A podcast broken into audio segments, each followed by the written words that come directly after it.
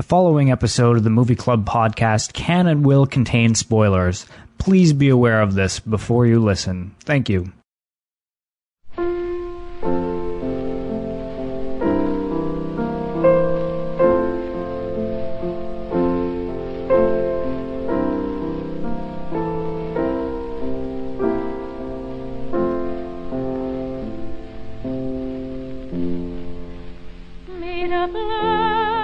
Everyone. Welcome to the Movie Club podcast, episode number 19.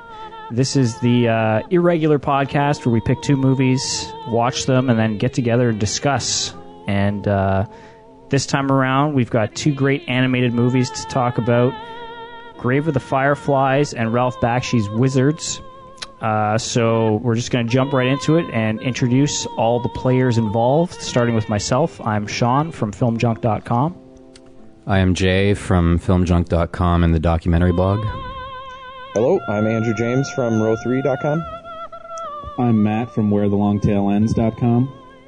I'm Kurt from Row3.com and TwitchFilm.net. I'm Anthony, just a college student with lots of spare time. Nice. So, uh, yes, our very first listener contributor to the podcast, and uh, it's going to be good to get some uh, some outside input on this one. So, I understand, Anthony, you're a big anime fan. Is that right? Uh, pretty much. Okay. Well, that's definitely good to have for this particular episode. Um, I guess we're going to kick things off with uh, Grave of the Fireflies, which is written and directed by uh, Isao Takahata. And uh, of course, it's a Studio Ghibli production. So um, now I think, pretty sure I was the one who nominated this one at some point um, because I was kind of thinking about genres we had done previously on the Movie Club podcast, and I kind of thought we hadn't really done animation before. And this is kind of, from my understanding, this was my first time watching it, but I had always heard that this was kind of, you know, the the animated masterpiece that's out there, and um, you know, just a really moving animated film.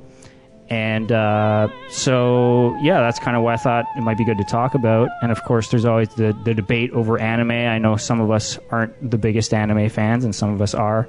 Um, but um, yeah, I guess I can start by just saying that you know, as a first time watch, I I enjoyed it quite a bit. Um, you know, I'm I'm kind of uh, hit or miss when it comes to anime. Like some stuff I'm into, some stuff I'm not.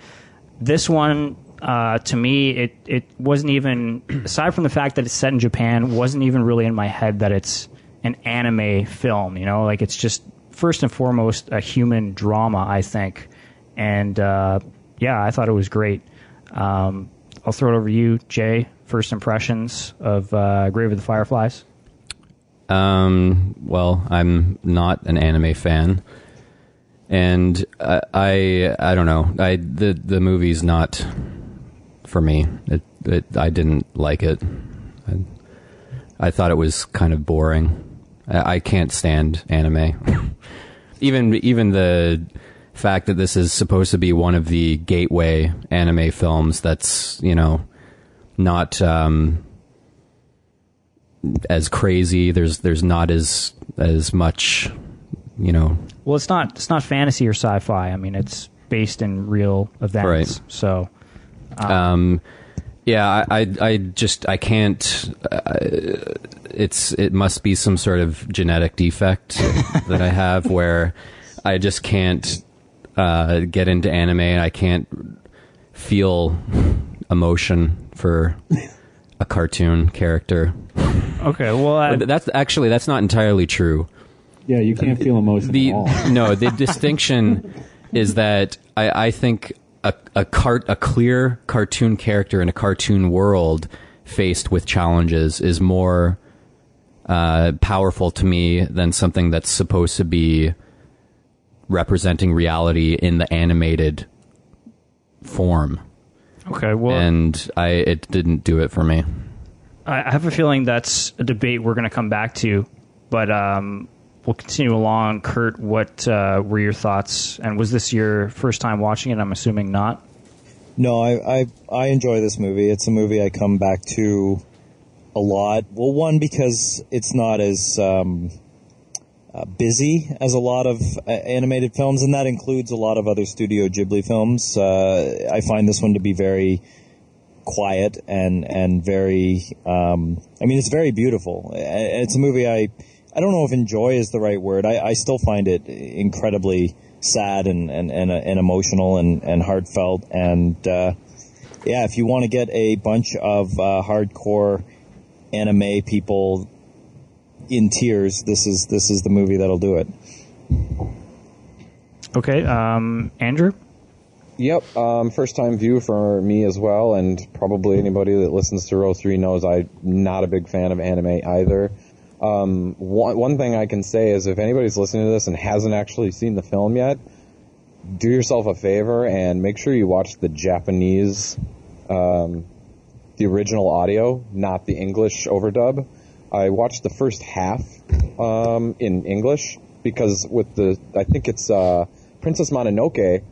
Um, I, am not a big fan of that movie either, but it got better when I switched over to the English because lots of big names and they do a pretty good job with it. And here, the English overdub is brutal. It's it's really bad and really jarring, and it's it was almost laughable, at least to me. So I switched over to Japanese about halfway, and I don't know if if that was completely what um, if this had every, any everything to do with it or nothing to do with it, whatever. But I seem to like the second half a lot better. But uh, I, you know, I kind of feel like Jay. Like I feel like I have this defect because I was looking for um, online today. I was looking for a bad review of this movie and I couldn't find one. Like I literally, I was having trouble finding anybody saying a bad word about it, except for some idiots on IMDb. But um, so I feel like I don't understand why I don't really feel too emotional about it either. Like I, I don't know. I, I don't like this style, and it just doesn't.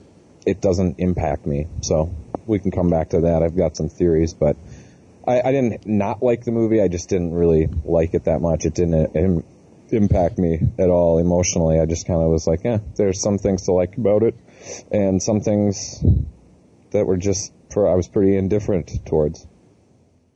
Okay, uh, just to to mention about the um, the dubbing versus the subtitled version. The version that Jay and I watched was actually the English dubbed version, and I didn't think it was that bad. I thought some characters were bad, but I thought the the main two were okay. Oh, that um, little girl! The girl was not, brutal. It's like it's it was like a thirty five year old man um, trying to make that. it was so annoying. Well, what was the Japanese? Like, I guess I would well, have to hear. What the what... Japanese track is marvelous. They actually cast, and this is a risky thing to do, but they cast actors that were the same ages of the characters, and the Japanese version, uh, I, I, can't imagine watching this in English. It's it, it got infinitely better when I switched over to Japanese.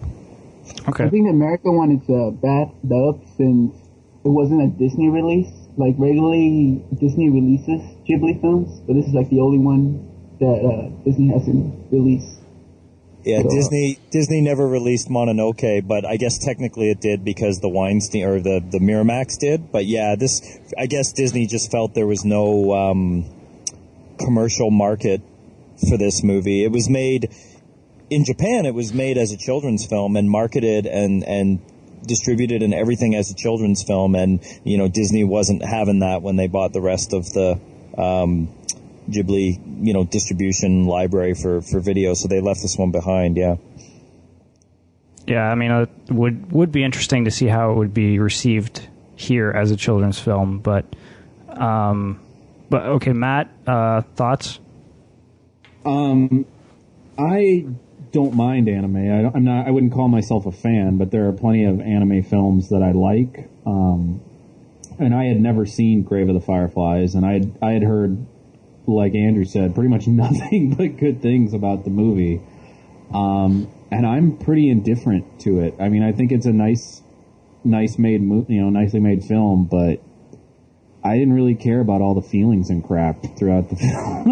I mean, it it was interesting, and I thought it's a, a nice take on you know on a war film, but I didn't really care too much about the kids or anything like that. But I mean, I'm I'm glad I watched it, but I'm I'm not in, probably going to ever watch it ever again. Okay, Anthony. I really like this film. I'm like, I'm an anime fan, but I don't, I do not like Miyazaki films. Like most of Miyazaki films for me, they come like, like propaganda kind of like, uh, Nausicaa and Princess Mononoke. So, I mean, You mean like always- environmentalist sort of propaganda? yeah, and it's like really aggressive with the scenes. Like he's not subtle at all. He's like, I would totally agree with that. with with Miyazaki, he is he doesn't have a subtle bone in his body. my favorite Miyazaki film is Totoro. So I like I like it when Miyazaki is more playful than when he's like serious. But this one I really like. I, it felt. No, the thing I like about this film was that, uh, like before coming to the film, I thought the movie was about like the bombing of Nagasaki, or like during the war, but it's an after the war film, and I kind of like that because I usually never see I, I usually never see films that deal with the aftermath of a war. So Well, yeah, I mean, I thought it was kind of interesting that, I mean, you don't usually see the story of just the average people kind of caught in the, you know, the debris and stuff and the rubble of the war. Like, you kind of, you either see the soldiers or maybe you get, from an American point of view, you might get the families of the soldiers back home where they're safe and sound, but you don't usually get the point of view of just the civilians that are caught in the middle of everything. Um, at least not as far as World War II is concerned, I don't think. But um, uh, yeah, that was one of the things I kind of thought was interesting about. You know, outside of it being an anime film, I just felt like this was a story I hadn't really seen before. Um, can you guys think of other movies that are similar kind of uh, setting and characters and stuff? Well, to me, the film played like you strip away the fact that it's animated, and it played like an Oscar bait, like Boy with the Striped Pajamas, uh, Life is Beautiful. Uh, Yeah, You I guess, name it. I guess Life is Beautiful is definitely one that comes to mind. I mean, it, it it just felt really heavy handed and and over dramatic, and I mean, maybe like you said, we, uh, I I watched the English version and maybe that played a part of it, but um, it, it just it didn't do anything for me. I I don't know. It, it felt very Oscar baity. If and I'm not saying this film. Obviously, it was not an Oscar bait film. It wasn't that that wasn't the the purpose of the film, but it was that type of movie for me. Right. Well, I guess an interesting question, maybe to talk about right off the bat, is um, how do you guys think you would perceive this if it was a live action movie? Because I guess there is actually a live action version. Has anyone seen that? No. Okay. I have not either. I would perceive it as an Oscar bait film. yeah. Well, I, um, bel I believe the live action version is is radically different because it's framed from the point of view of the woman that takes the two children in for a brief period of time, and Yeah, it their aunt. shows it shows how she this is I've only read about it I haven't actually seen it but it shows how she goes from sort of the matron of this one family to this sort of almost evil stepmother to these orphans. You get a bit of it in the animated film of course but uh, th- they radically reframe it. So yeah it's a live action version of the film but it has completely different aims than than the animated version. I'm just curious what what this film is bringing to the table outside of the fact that it's just a, a serious story portrayed in animation. Well, I just said what I thought. Like, I thought the story was something I hadn't seen before. I agree there's not a lot of plot there. I mean, it, it is more about just the relationship. It's almost like the road in a way, except they're not, there's no journey there. They're just trying to survive. Uh, nobody thought it was like really manipulative and I, clunky in I its did manipulation. think it was there was definitely moments where it it was and I guess most of it from the version I watched would have been the the young girl voice acting was definitely very kind of cloying in a, in a certain way but um I don't know I thought it was kind of subtle for an animated movie for an animated Yeah. move. Well, no, Yeah. I, I, I wouldn't say for an animated movie. I, I think it's very fascinating that um, uh, the Seita, the, the, the, the boy, Um, I mean, you're obviously meant to sympathize with these characters. They, they, they go through an incredible ordeal. They, you know, they, he loses a mother. The, the, the father is never in the picture. They sort of get the runaround with the aunt.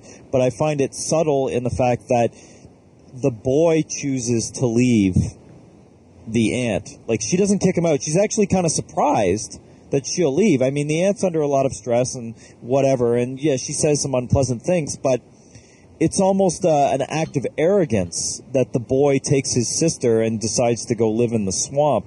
And I find, again, for a movie, if it was just heavy handed and whatever, then they would clearly make the children to be these earnest, innocent martyrs. But, uh, you know, Seita's a bit of a, you know, a, a bit of an arrogant jerk to do what he does and, and, and go off on his own and not, um, you know, sort of suck it up. The fact that, yeah, you're not going to be treated like a king, you know, when you're Im- imposing to a degree on, on someone else's household. And really, the mature thing to do would not have been to go off and live in the swamp. It would have been to find some sort of compromise with the other family until, you know, people found their grounding. So I, I actually find the movie to be not um, a straightforward, blunt, heavy-handed. I find it to be actually a quite interesting take on, you know, almost like a personal, you know, hubris or whatever, because uh, the characters aren't clear cut. Well, that that single choice. I mean, that you you didn't find the the montage near the end of the little girl playing in the sheet and smiling and the dissolves of her and her where they were living just really overly sentimental. Yeah, Yeah, I think, it, I think it's that. sentimental. Well, I think part of that has to do with you know this is based on the right you know the original writer's actual life, and and he kind of wrote the story as kind of an apology to his sister because he felt it was his fault she died. Well, So I I'll thi- I I'll mean, tell you, think Matt. without a doubt, there is a heavy layer of sentiment, you know, of sentiment in this in this film. I mean, Probably not to Yeah, and I think not to is. sound It's- cold, but there's a lot of death in the world, and and there's a lot of cheesy, horribly, overly sentimental uh, stuff that comes out of that. Um, I- I see, don't didn't think that's an- a good excuse. I don't. It didn't connect with me, but I wouldn't say it was cheesy or over or overly sentimental. I mean, it could have been. They could have gone a hell of a lot more over the top with it. And I and I do agree with Kurt that you know it's it's not exactly playing the kids as if they are these angelic creatures that have been caught into it. They they're digging as much of a hole as anything else. well, it's playing the little girl as if she is. Well, she's I mean, what is she, five? Well, the, the whole movie Oh, is. God, you don't have kids. Are, are you are you saying that this movie is not designed to be a tearjerker, first and foremost? yeah, I don't see that as being a problem. I, Yeah, yeah, I Uh, Okay, Kurt, you would definitely say that's a problem for 80% of the Oscar bait that comes out that is overly sentimental. I mean, I don't think it's an Oscar bait because, um, like Saving Private Ryan, it's usually like, ooh, America, and then like the Nazis, oh, they're bad. And this one, the Japanese are just as bad as the Americans. The Americans are portrayed bad in Saving Private Ryan as well. But not to the extent of They make poor choices. And people claim that that film is overly sentimental.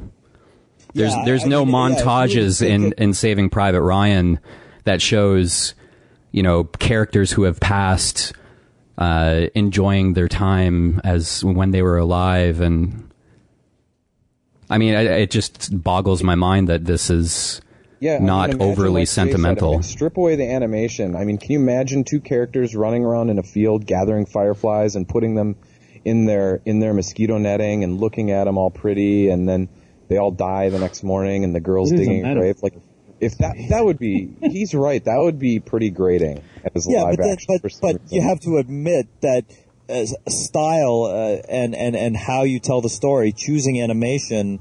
Um, allows for a different way to approach. I I don't think it's fair to say um, you have to judge the film outside of it being animated, or that that I think all the symbolism in this film, like the, the, the, the fireflies and then the dropping like napalm canisters and then the fact that life is fragile and, and all the way that it um, works that, um, I think those symbols really fit together nicely. I, I, I, sure they may be a bit obvious, but they're not. It doesn't make them less artful. I, I, I don't think that this type of movie, you know, any type of movie where you just watch someone slowly die eh, has to be subtle or low key. There's nothing wrong with it being a big melodrama. I think it works because, in a way, it's a melodrama.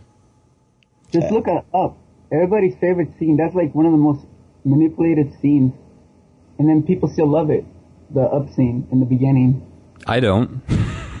Which scene at the beginning? The with his wife Up. in in Pixar's. Oh, Up. right. Absolutely. Yeah, absolutely. I mean, I think, uh, like, I, I don't know. I'll say that, like, I sentimentality in a movie. I'll, sometimes it's okay. I mean, I it depends, and I think in this case, I think I let a lot more slide because it is animated, and I don't know if that's unfair or not. I mean, they made the choice. I mean, it's weird because in a way, this movie and Wizards both have kind of a cutesy art style for something to tell a story about something that's kind of a little more graphic than you'd expect.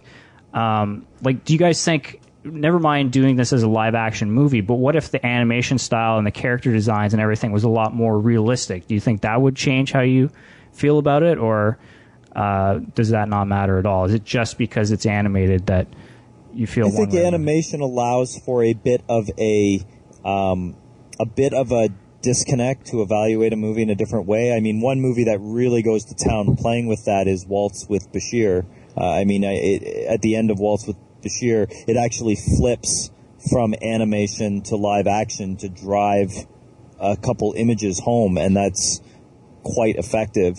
Uh, so yeah, I, I guess in a way, animation can soften things, or or maybe the movie gets a bit more credit because it it pushes beyond what the perceived boundaries of the types of stories you tell uh, with animation. And but I don't begrudge the filmmakers for taking an opportunity and running with it. I I, I do believe that this movie it the style is appropriate to the subject matter and it's not entirely sentimental when when when the son goes to see his mother and she's wrapped in bandages and you know being carted away and there's uh, you know the conditions are so brutal and there's just maggots dropping out of between the bandages because she's just been sitting in a schoolhouse at you know hot whatever temperatures for so long. Uh, i mean I, i'd hardly call that sentimental. Yeah, I think that scene is like I, I'll admit, like I probably wasn't as moved by this as I maybe I would be in a live action movie that's well done. I'll admit that, but there are certain scenes that still hit you, and I think that's one. I mean, that's that's certainly an image I didn't expect to see in an animated movie, and maybe that's why. But um, like uh, Andrew, you were saying that you had some theories maybe on why animation doesn't uh, hit home emotionally with you. Here comes the conspiracy theories. Well, I guess I don't know about theories about why animation doesn't hit home with me because that that's a pretty broad statement. I mean, the aforementioned Waltz with Bashir, um, that hit me pretty hard. Toy Story 3, even, I mean, that was that was heavy. I was choked up and scared and all sorts of stuff. Can I just Cars, inter- interject for one second, Andrew? Just on the Toy Story 3 thing.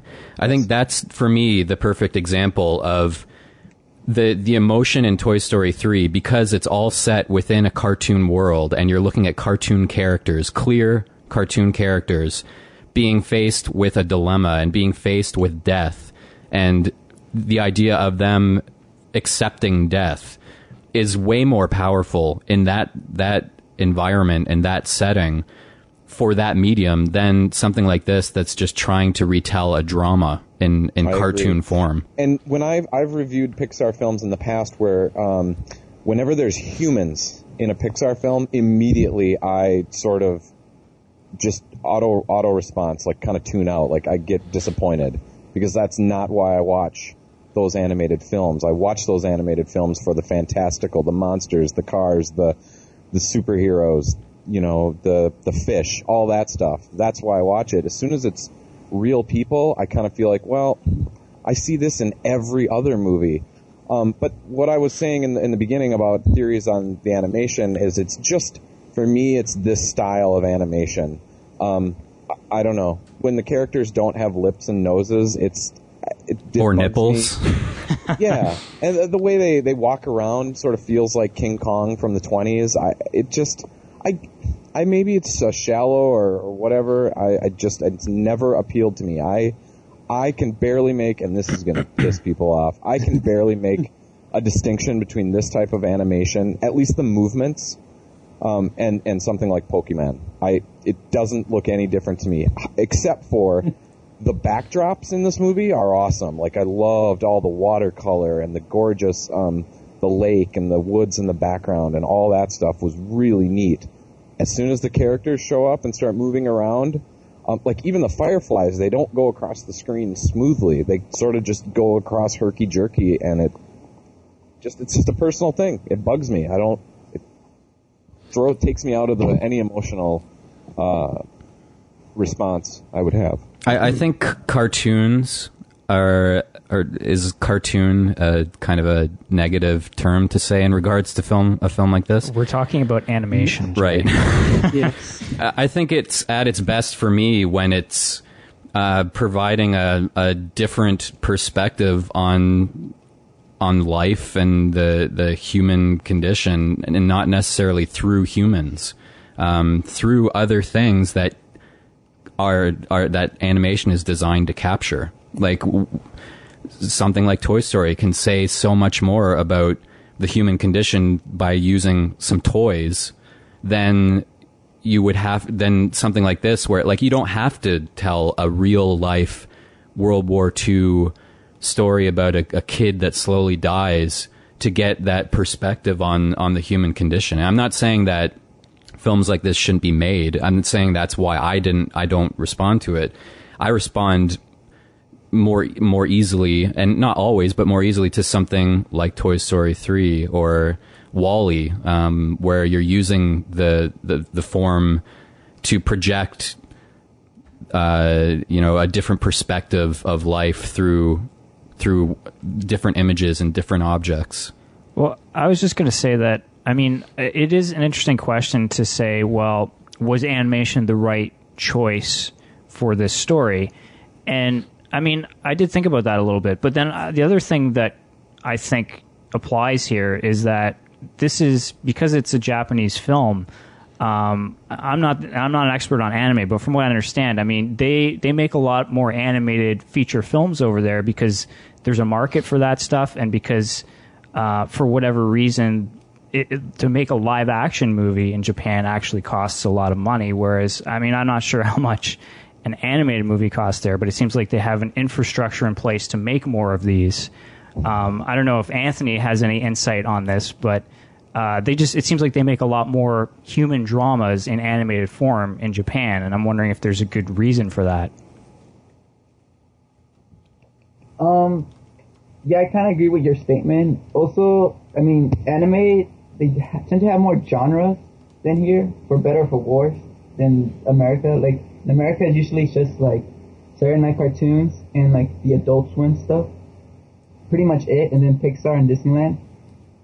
Well, in Japan, you have like like super niche stuff, like for forty year old perverts, and then you have uh, like stuff for like five year olds, and you have stuff for uh, middle school, then you have stuff for like twenty or thirty year olds. So it's a bit more wide range than America, for my friends. There's not a lot of uh, animated pornography made in North America, that's for sure. yeah, it's a shame. Well, I, I think that's why it's even for me even more valid to criticize this film on a drama level and to strip away the idea that oh because it's a cartoon it's pushing the boundaries. Um, if this is you know it's it's common for uh, Japanese filmmaking to to be done through animation, then you know I, I don't care if it's animated. Um, if there's something in it that doesn't interest me or or I feel is overly manipulative, then it still gets a, a, a point off.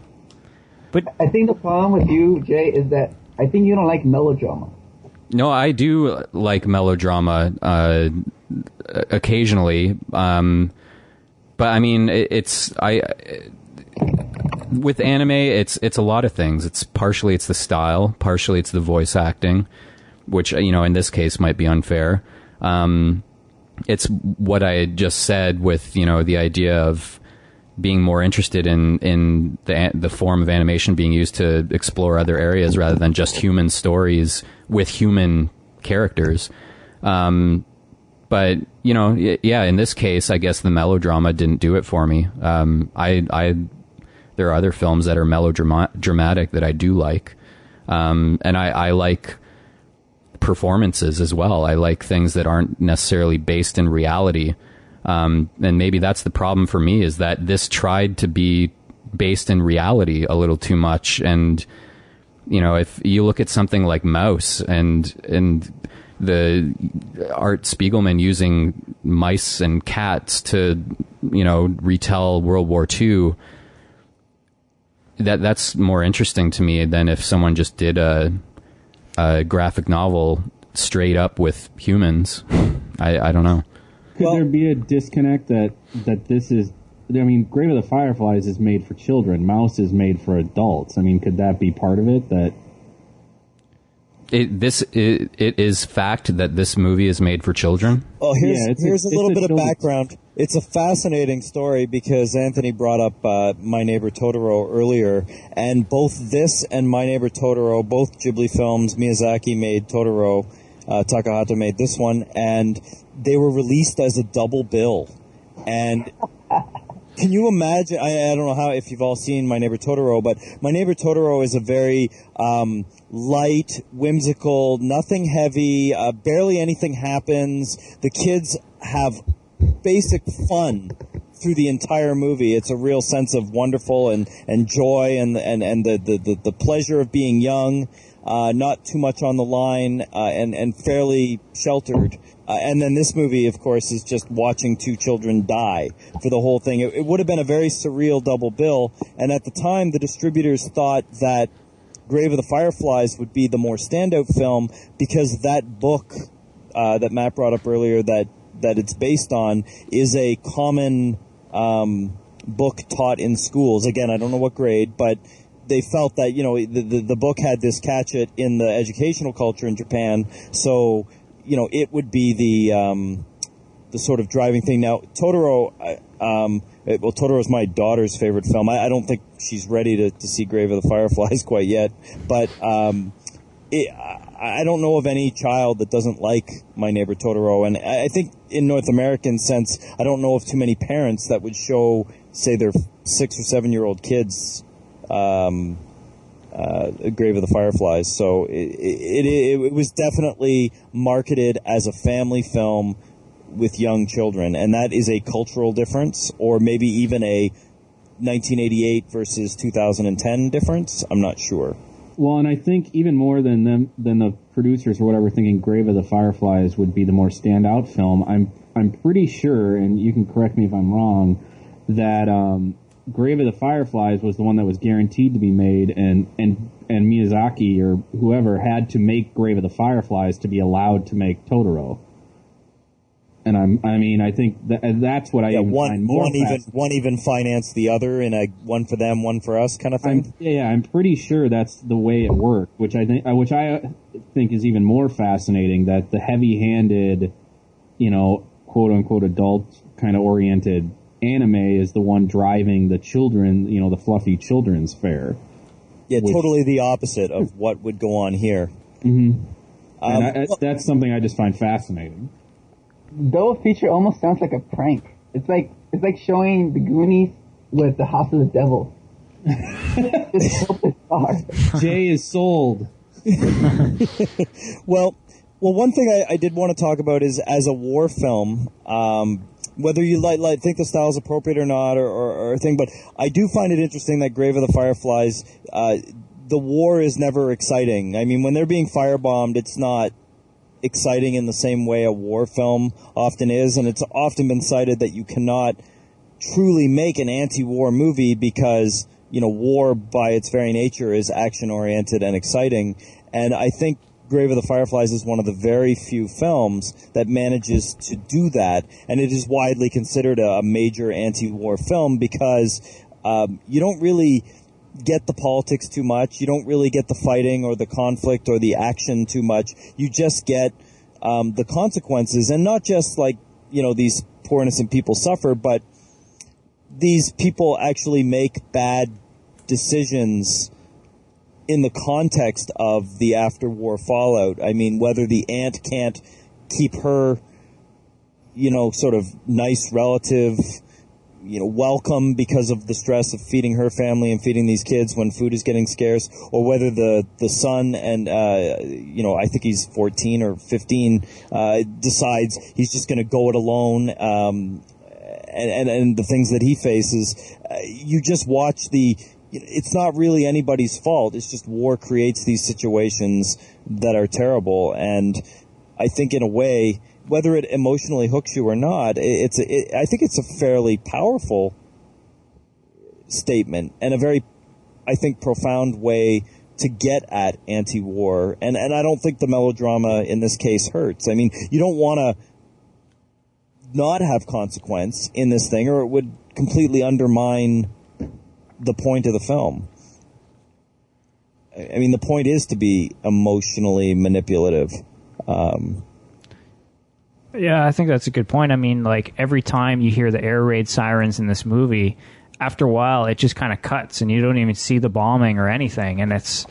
Um, I think you guys are touching on why I didn't like it. maybe, yeah, but it is. It, I mean, yeah, it's after a while, it's almost like you forget that that's going on and and it's it's solely is focusing on the survival of these two people it's not um, not at all concerned with the war itself i guess uh, which again is you know a perspective that you don't see too often but um, yeah that's definitely uh, an interesting way to look at it yeah, I think there's a few. I can't think of any titles off the top of my head, but I do believe that there are a few war films made with children as the protagonists, and, and they sort of wander around somewhat less aware.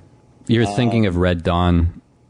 Yes, absolutely. I'm thinking of Red well, Dawn. there's uh, Empire of the Sun, which is kind of a a, a good comparison, I guess. But- no, I'm pretty sure it's Red Dawn. He was, Um, but this one, I don't know. This one is so, you know, you know fairly early on that these children are doomed. Um, and yeah, maybe it's not pleasant to just wait for the inevitable, but I, I think that waiting for the inevitable and there being no actual solution is an interesting way to tell the story. And the, the fact that they live in this beautiful surroundings and, and they can't make their way. I mean, the movie does take a lot of time outs to show how beautiful where they are uh, is, and that the, the sort of swamp that they're living in, and and that region is is so pretty. But you know that that certainly nature is still in indifferent. Um, maybe we should just wait for. Uh, uh, Werner Herzog's live action remake of uh, Grave of the Fireflies. I'd watch that. Yeah, that would be interesting. Um, yeah, I don't know if I have uh, too much else to say about the movie. Um, I don't know, Anthony. Did you want to talk at all just about anime in general and why you're a fan or anything? Because um, I, I, don't know. I, I say for myself personally, like one thing that kind of bugs me about anime films sometimes is they're just really really hard to understand. Like I, half the time I'll watch one and I won't really know what I just watched, and um, this is one that's fairly straightforward. So Yeah, I like the I like the the ones that resemble more Totoro, the slice of life ones, the ones that resemble Scott Pilgrim. I, I'm not a big fan of the cyberpunk anime one like Akira and Ghost in the Shell. That doesn't do it to oh, me. that's sacrilegious. Hey, hey, I'm more, I'm more, I'm, I'm more into Totoro. I'm slice of life, fluffy stuff. Okay, that's cool. But as feature films or as series, because I, I I don't know, I maybe um, my experience with uh, with anime was was far more from the series world. I, I didn't actually start watching uh, the Ghibli and um, the the more feature film driven stuff till um, I don't know. I, I'd seen a lot of these really long um, series stuff that used to get. Well, uh, it was back in the day. It was on Laserdisc. You'd get a bunch of Laserdiscs of these series, and they used to show them at the university that I was at. These long marathons of these series. It was it was well after I was done university that I started, you know, to watch Miyazaki's feature films and and and see that there was a a market or, or at least a, a number of these. I always looked at animation as being like TV sort of product and, and really long series. Um, I mean, you, you, saying the slice of life stuff, a lot of the TV series have that element, but I can't think of too many Japanese features that have that slice of life element. Usually, like you said, it's more the aggressively weird sci-fi kind of stuff. Yeah, I'm, I'm more a big fan of the TV shows. It's because I grew up in Mexico, and they tended to show a lot of anime on network TV. So I didn't like the whole anim- I like anime stuff. I didn't really get into until like a few, like I don't know like three years ago. It was mostly TV shows, anime TV shows. Yeah, well, I mean, like I, you know, I grew up on Voltron and Robotech, but I don't know if that really applies to something like this. Although, you know, I do wonder if, um, like, just talking about, you know, whether or not people can connect with animation emotionally. I wonder if, in some way, it's a generational thing. You know, not that I mean, we're all pretty much, I think, the same generation, but I definitely don't think I could show something like that to like my parents and have them really. I don't know, connect to it in any way. But I don't know, maybe I'm wrong. I mean, Really, I, I think you're wrong on that. I, I think if there's one anime, like Japanese animated film, um, well, actually, I would say Totoro would connect to just about anyone. I, I don't, I don't know of a single person that doesn't like My Neighbor Totoro. But Movie's um, awesome. yeah, it is. It, it's it's fantastic, and and it, it, the fact that it has no plot makes it even more interesting because you you, dem- you almost never see that in in animated films. But um, I, I would show Grave for the Fireflies to anyone at any age, and I think I mean I, I mean you guys have a point. It's fairly blunt. Um, you know, it's not like someone's going to look at it and not get it. It's relatively straightforward. Um, it's not I find a lot of Japanese stuff is jumps all over the place and it, it, it has trouble just you know calming down and, and, and giving a straight narrative. It it's so anxious to work so many story elements in. So the the whole restrained approach of something like Grave of the Fireflies, where it's very quiet and it spends a lot of time watching and it lingers on shots like probably longer than your average movie uh, would do it. Like there's a scene where I think um, the little girl is playing and he uh, he's trying to distract her, so he's doing the cartwheels on the or the, the the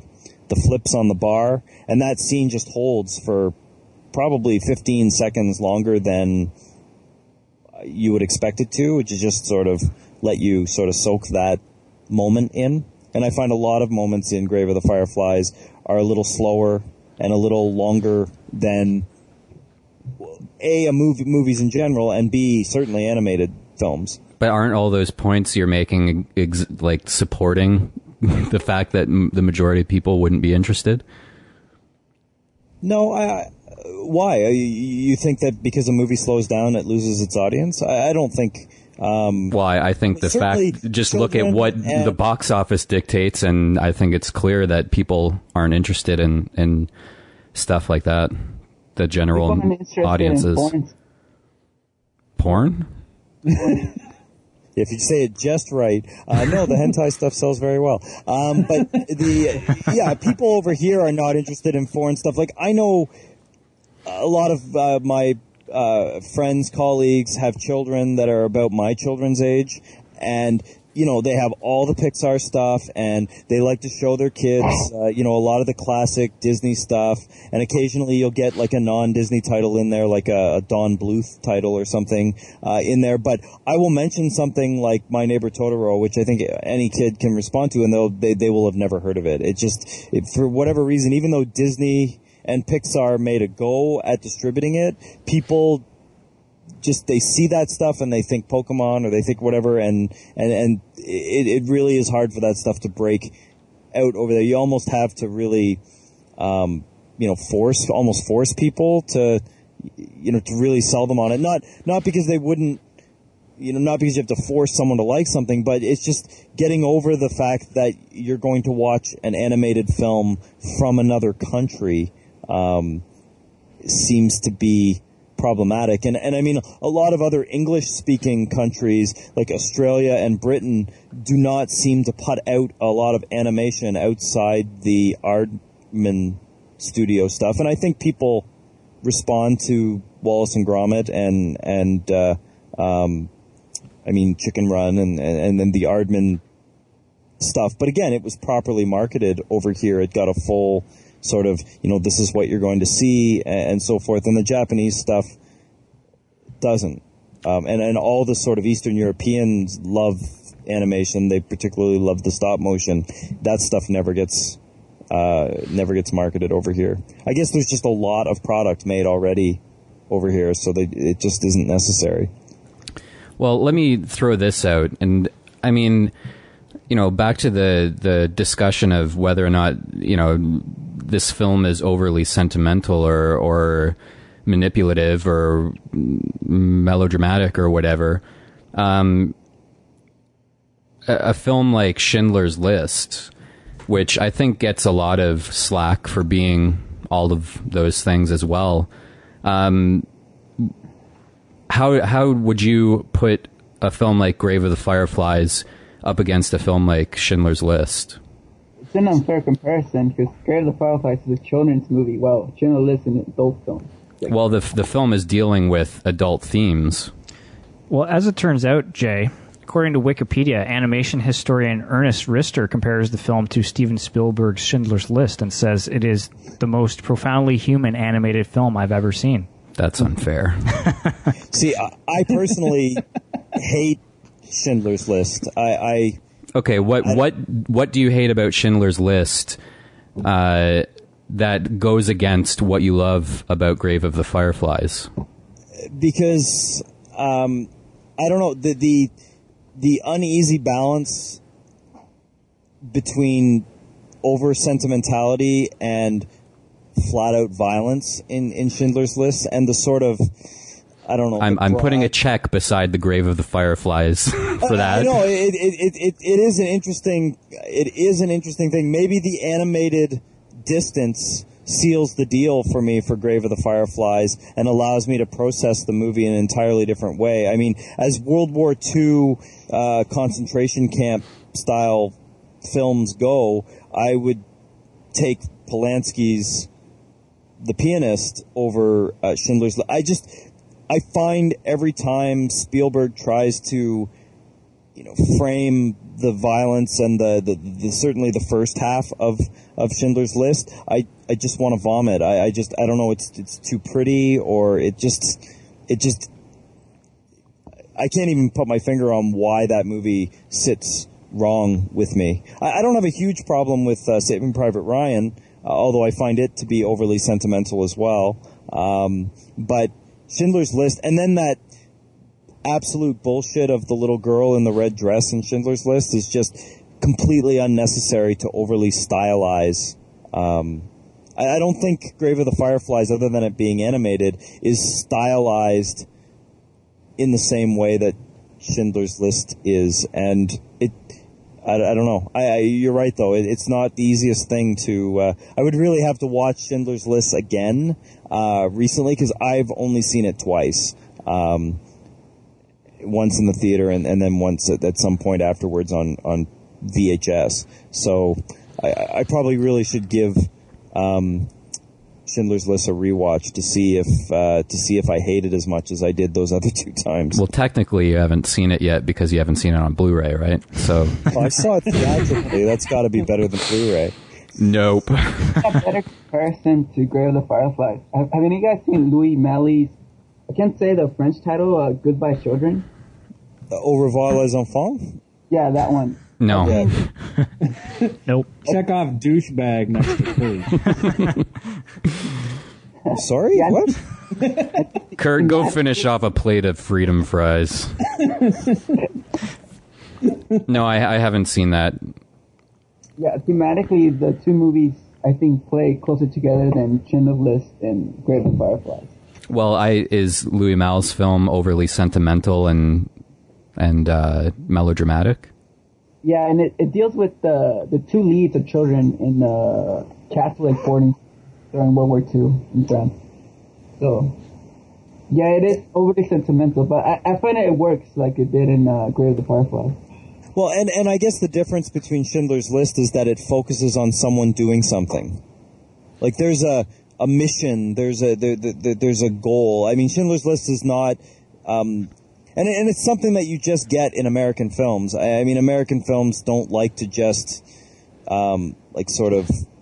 There's not a lot of acceptance. Uh, like the American filmmaking seems like the, someone has to fight, someone has to constantly aggressively struggle and and you know uh, you know Schindler Oscar Schindler has that and he's got that brutal um, you know I could have saved one more you know this ring blah blah blah and and it's just so um, I guess I, I like the sort of the melodramatic sadness I guess uh, Douglas Sirk would be a filmmaker that that that I, I I guess he was I don't know if Sirk himself was American but he certainly worked his whole career in America, and he had that more um, that less struggling tone and the more sort of um, grim acceptance or, or, or, or that type of melodrama.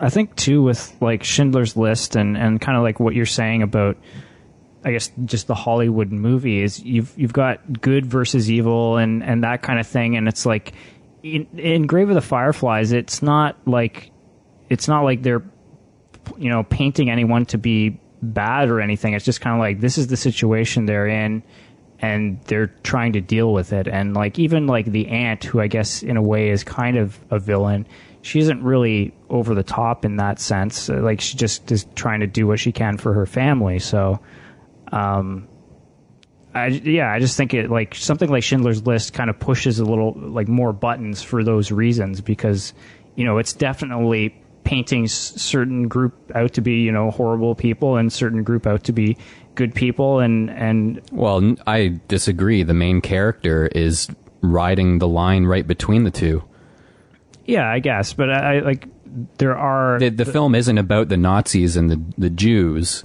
the film is about oscar schindler and he's he's a womanizer he's selfish he's but you know, of course, Spielberg pulls out the redemption at the end, but he's not a, a, a, a black or white character.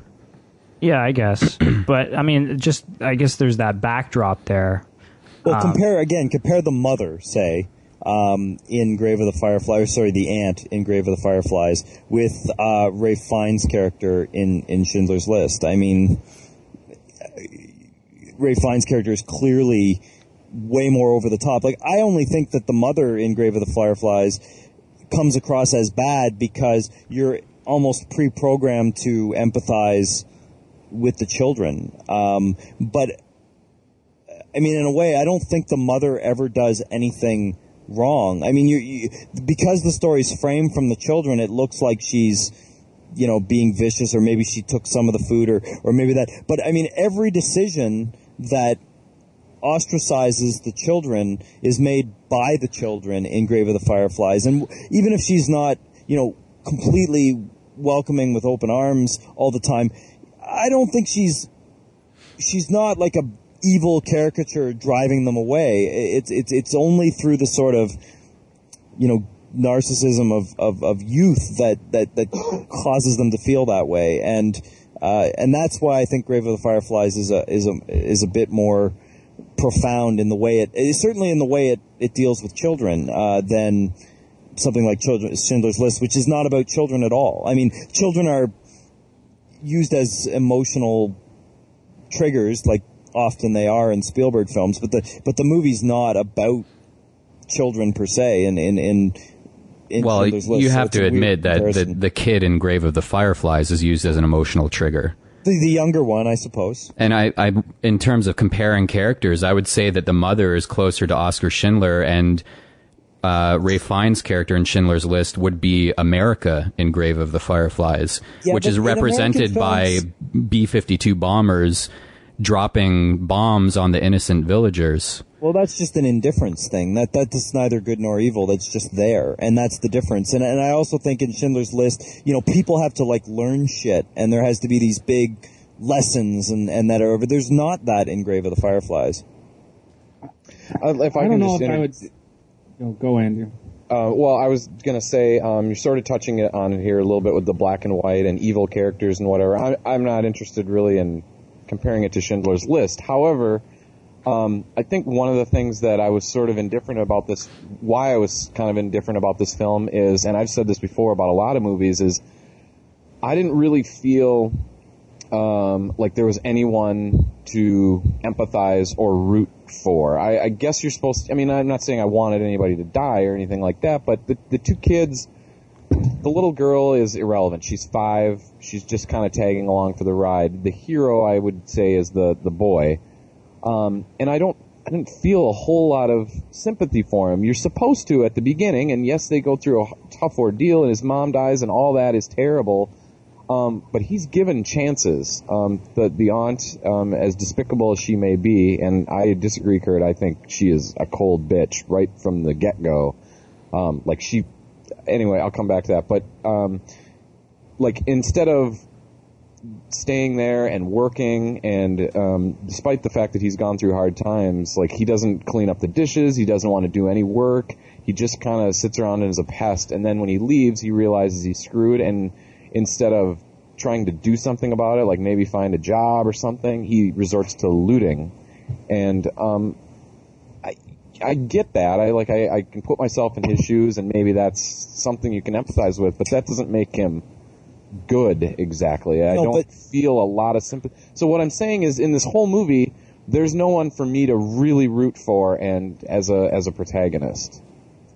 But Grave of the Fireflies is about pride, and I mean that can be actually extrapolated into a political message of, of you know sometimes the way countries behave in war and, and, and political situations. But I mean the kid screws himself because of his pride, and then you actually watch him at certain points when he steals, he has to swallow his pride, and and the, just the way the movie deals with that, um, I, I find interesting. I, I- do find, um, and maybe uh, American films. I mean, that's really broadly generalizing, but they don't generally deal with like pride's a given almost in, in American films, and it's not a bad thing. Whereas, I mean, this film goes right to town in, in, in saying that a lot of the reasons why they suffer is is uh, through Seita's pride or expectation, and it clearly is negative towards that, and and you know he almost is punished for it as the movie goes on, and that's the nature of how the story was written. Of course, it, it is the, a guilt trip of a guy that saw his pride only after he lost his sister. So Well, I think Clearly, you could argue that. Oh, He's pretty. He's pretty selfish. I'll let you go, Matt. But he, he's pretty selfish too. Like at one point, exactly. um, when he's looting, yeah. That, so that makes me not empathize. Like when the bombers are going over, he actually cheers the guys bombing his city because it gives him a chance to steal shit. And he's starving. I, I understand that, but there's other ways to go. I, what I'm saying is, I just don't. I don't completely sympathize with him. Uh, and and I don't think you're supposed to. exactly. And I, I'm saying that's a personal thing, and it just I in movies. I want to sympathize with somebody. I want somebody that I can pull for, and there just isn't anybody for me in this movie. Go ahead, Matt. Well, I guess I was going to focus on Kurt's point about pride. I think probably the reason why Grave of the Fireflies focuses it on so much is that pride is is almost innate into Japanese culture. I mean, it's they are very, you know, I, I you know, almost obsessed with saving face and making sure everything looks good and and and and, and all that kind of kind of pomp and circumstance almost, and it's a very very different style of culture than the United States is. Um, you know, you know, the United States is kind of showy and look at me kind of thing, but I, I mean, It's one not of the protocol driven. yeah, and in and in the, in Japan it is. It's very much you must be save find a way to save face at every single time because it's you know you can't lose that sort of pride in who you are and and I think that's why it hammers away at pride so much because I I think the you know the writer behind this really believed that you know they hammer away at the military that you know it's the military's pride and what they were that kind of dragged the country into war and that's kind of a theme that runs throughout a lot of Japanese filmmaking. I think too that it maybe is a reason why you know a North American watching this movie maybe has trouble identifying with the hero because I think you know for us we maybe see him making a bad decision and then say well okay why don't you just go back to your aunts you know like say you're sorry and do it but like I think in Japan like the whole honor thing like it I think it maybe for them it's you know I, I I'm speculating here but maybe it just makes a little more sense for them that he would never go back. But you know all of these themes uh, and you know comparison comparing what the Japanese cinema does versus American cinema and and the fact that you know they're they're taking more risks and having characters that aren't necessarily likable or heroes or whatever in the pride and blah blah blah for me is undercut by the fact that they just dropped the ball by trying to make the ending way too sentimental. I mean, it, it, that's all fine, but like any other movie, like Schindler's List, with Oscar saying, "I could have saved one more," the the I could have saved one more in Grave of the Fireflies is the montage of the little girl dancing around her home and the you know shot of the two of them sitting on the hill looking at the the cityscape. I mean, there's no changing the fact that that is just it, it, cheesy in my opinion and overly sentimental. And she is, is she is kind of uh, portrayed as this martyr, and it it didn't do it for me. I mean, if you're going to put maggots coming out of a dead body's face for shock value, put the maggots coming out of the five year old's face. Leave it at that. Like, show the consequence that this kid is dealing with rather than letting the audience have their cake and eat it too by ending on this magical uh, memory of the of this child well, I, I, guess it, it is a, a, a, bit of a case of having its cake and eating it too. Because the, the, the little girl, uh, Setsuko, isn't always portrayed as this perfectly innocent. I mean, she's a needy child through much of the movie, but by the time, yeah, I guess she does die the sort of, you know, weak martyr. But I mean, what else? I, I, I just imagine that that's not unreasonable if a little child was slowly dying of starvation. Um, you know, and not have. I, I've seen my own children with extreme fevers, and they're generally not, you know, cantankerous patients. They just sit there and suffer, and uh, and I don't think that's unrealistic.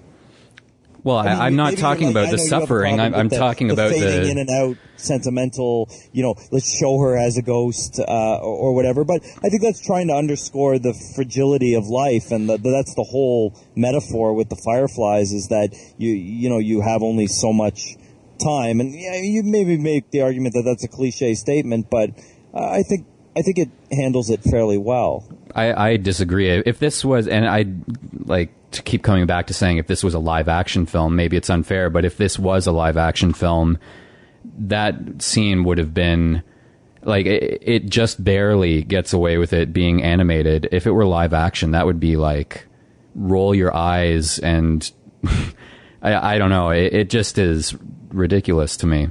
I mean, that trumps Spielberg's Red Coat or anything of the sort. I think you're making the mistake of comparing animation and film. They're like different genres. Like you don't. Well, that that's the problem of Grave of the Fireflies for trying to tell a real story through animation. I mean, it, they're opening themselves up to that comparison. But it includes a lot of animation stuff, like the firefly scenes. So it's not really overly realistic. I I thought the point of it was to be overly realistic. Yeah, but I mean, there are surreal sequences in it. Well, there's surreal sequences in in on this one. I think that the movie is aiming. I mean, it's got a bit of magical realism in there, but it's very restrained in that it it wants to be a grounded, real movie for the entire time. Yeah, but there. I mean, all me the and scenes, Kurt agree. Maybe we should just end right here. No, I was just going to say, like, the scenes where, you know, they're playing together and stuff like that, and they're kind of in their own little world. I I think those are kind of surreal, timeless moments that aren't, you know, rooted to the reality of the situation. And, But you see that in live action filmmaking as well. yeah. I mean, it's not something that's just in animation, and I I just think that it isn't totally unfair to compare this film. What else are you going to compare it to? Pokemon? I mean, Sure. w- if if that's the case, then Grave of the Fireflies is an, a standalone, untouchable film. It No, I mean, I think that's what we're here to debate, and that's kind of one of the reasons that I wanted to talk about an animated movie that's kind of trying something a little more serious. And uh, you know, for some people it works, some people it doesn't. I, I, you know, I just think that if you're dealing with an animated medium and you indulge in some sort of surreal, fantastical moments, even though this movie doesn't have many of them, uh, I think it suits it. Waltz with Bashir I, I- is probably the closest um, it comes, but uh, Waltz with Bashir is, is much more a you know sort of intellectual inquiry rather than a sentimental. So, but it, it is also an, a, a, a fairly ambitious, highly adult theme. I mean, it's an animated documentary uh, in its own way. Um, okay. Well, let So me that- let me ask this: Did anyone here have any problems with the ending of Toy Story three? The No. the Andy playing with the toys and Can I say yes just to piss you off? I, I am agreeing. so thanks, Matt, for adding to my point. Um, I mean, it, it's it reminds me of that. Like, I think Toy Story three would have been a much stronger ending if they didn't add that whole Andy reconnecting with his toys montage. Um, that to me was the moment where that film felt overly sentimental, and, and I have no problem criticizing that film of that. uh, Just like I have you no really problem that- criticizing that- this film. Do you really think the point of that scene was Andy reconnecting with his toys? there are many points to that scene, I'm sure, but the point for me is that it just was overly sentimental. I thought it was more of a moving on, but Yeah, I, it was I like find a handing off of the baton. Well, of And course, I he's find giving his toys to a kid. I, I understand Matt Gamble, but Do you do you understand it? Because you seem to think it's about Andy playing with his toys. And I Well, think by toys you mean penis. Andy plays. Andy plays with his toys in the scene with a little girl. He's giving the toys to the girl. They play him on play it in a montage. There's dissolves. There's some nice Randy Newman music. I love LA playing over top, and I, I understand what the point of the scene is, but to me, it, it just felt overly sentimental. I can't get past Gamble's innuendo that he started and then listening to that speech in that contest. But I think you're more right when you say, Jay, that every time Randy Newman comes on, that Toy Story gets bombastically sentimental. I, if there's one thing, I, I- I don't mind the song, and it's probably the worst offender, but for whatever reason, it works in the second one. But in the first and the third one, every time Randy Newman kicks in, the Toy Story movies are a little lesser, in my opinion. I, I don't like it when the when they get overly musically montagey or Newman-y or whatever the And that's within the, the, the context of a film like Toy Story. Take that and put it into a, a film like Grave of the Fireflies that's going for this realism, and it stands out to me even more. Well, let's talk about the music for a minute because I thought the music was like there's a lot of anime films that have ridiculously sentimental, over the top music, and I thought for the most part this movie played it pretty subtle. Again, agree? Disagree? I suppose because I don't remember anything about the music. So Yeah, yeah compared to the scores in um, the Miyazaki films. Uh, definitely, the Grave of the Fireflies is. I, I I I I think the music is fairly subtle. Like it doesn't. It hones in or hammers in its sentimental points with its images more than its soundtrack. although it is weepy violin heavy. a lot of strings. Yeah, No no choirs though. that's true. Yeah, no like East Indian woman going "Ay, ay, ay, ay," over the death scene. Save that for the Ridley Scott movies. yes. All right. I don't know. Who, I don't even know who's laughing. I think it's at us. Anthony. Oh. What? I would never laugh at anything like that. That's just cultural negativity. Okay, Multicultural negativity. because we're way off out there. Did you like Jay? Do you like or dislike the opening theme for Battlestar Galactica? I I'm really on the fence with that one. it's a, Is it- that's isn't what it that most- It's, I, I, I, Yeah. of, of all of them, and Better yet, Enterprise. I I actually prefer the Enterprise theme to, to the Battlestar one, but I mean the yeah Battlestar actually it. But I mean again like Battlestar is is there's something that's melodramatic that I actually really like. Um, and it's going for a reality within a, a genre that's generally not played realistically. But yeah, every once in a while, the music is just, um, even when they start bringing in the Celtic stuff, it's like it, I get, for me, it's just because it's too derivative, it's too familiar, and Lazy. it, yeah, it just, it's, it's, yeah, it's lazy. I mean, they're, they're just channeling Braveheart and they're channeling Ridley Scott films. And even though I think the Celtic thing might have some sort of, is there a connection in Battlestar to that Celtic? no. Okay.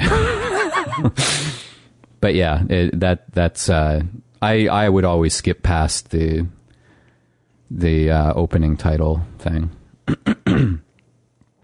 Okay, so are we uh, wrapping up our discussion on Grave of the Fireflies? Any other thoughts? Final thoughts? My final thought is that uh, fi- unless there's some Japanese version of a firefly that I don't know about, uh, fireflies do not are not perpetually lit up like they are in this movie. It's completely unrealistic.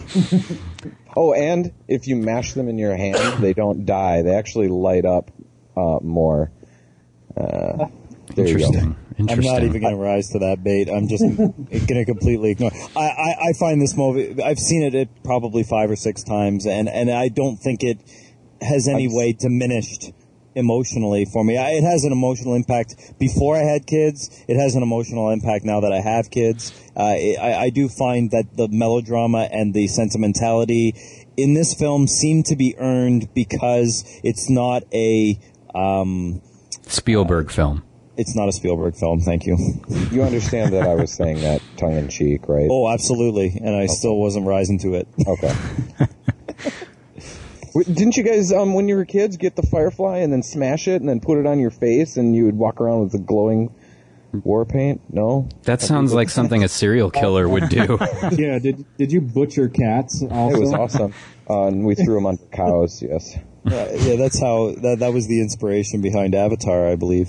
Correct. All right. So Is that it? that it? Everyone's Anthony. Anthony, Any? Uh, it's great. Although, probably wouldn't be the one I recommend for people to watch. People haven't seen Ghibli films. I probably recommend Girl Fared Away over this one first. I will say that I I plan to watch My Neighbor Totoro at some point. It'll it, it'll you'll have a better experience than you did with Ponyo. Yeah, I, I didn't. I think I was a little overly harsh on Ponyo, maybe because You I think? didn't. I didn't expect it to be as geared towards a, a eight month year old, eight month year old. Um. So. Um. But yeah, I, I Totoro. I, I'm interested in. okay. So um, moving on to our second selection of the night, uh, Ralph Bakshi's Wizards. Who does anybody know who actually initially suggested this one? It was all me. Gamble. Yep. Okay, so you're a big fan of this. Why don't you uh, set it up for us? I I am a huge Ralph Bakshi fan. Um, in fact, I know we've talked about him at least once on the Cinecast. Um, but uh, yeah, I probably watched this movie when the first time when I was I don't know ten or something like that, and absolutely adored it. I thought it was about the coolest coolest fucking movie I'd ever seen, especially out of an animated film. And from there, I watched all sorts of others of his movies. Um, Fire and Ice, Coonskin, Fritz the Cat, and you know, and I, I just, I can totally understand why people might not like his films. They're very kind of out there and and kind and odd, and they have this weird mix of oddly goofy and serious, and but they just completely connect with me, and I think they're just fantastic. And Wi- Wizards is just a you know, I watch it at a time when I'm watching a crap ton of Disney films and all sorts of other stuff, and Wizards is such a totally different style of of animated film that I just was not used to. That it, it really resonated with me. Okay, well, I can say that uh, this is my first time seeing it. Um, I've only seen I've seen the Lord of the Rings animated, and I think that might be it as far as Bakshi stuff. I haven't even seen Cool World, believe it or not. You don't need to. It's, it's a pile of shit. That's what I hear, but um, but uh, yeah. So I mean, the thing with this is that I kind of knew what I was getting into, and I mean the style. You know, there's a lot of stuff that is similar to the uh, to the Lord of the Rings animated movie, which came after this, I believe. Is that right? yeah. Um, yeah, Wizards was, I believe, his third or not third or fourth film. Fourth. Okay. So, um, but yeah, I was like, I enjoyed it. It's it's a little out there. It feels like a product of its time in a lot of ways. It kind of reminds me of like like my dad was a big fantasy uh, reader, and I just kind of remember him being into. I don't know if he ever saw this movie, but I kind of remember him being into a lot of this kind of stuff when I was a kid, and and it always just kind of seemed weird and like I don't know. Looking back, it looks it just seems like hippie stuff in some ways. Like I think a lot of the fantasy stuff from like the 70s kind of comes from that culture. Um, but watching it now, I mean, it's uh, it's still kind of has something that you don't see very much nowadays. That's for sure. So, um, Would that be Nazi propaganda films? well, that's part of it. It would be Uh, a random hooker John moment right in the middle of the film where the main character just walks through it.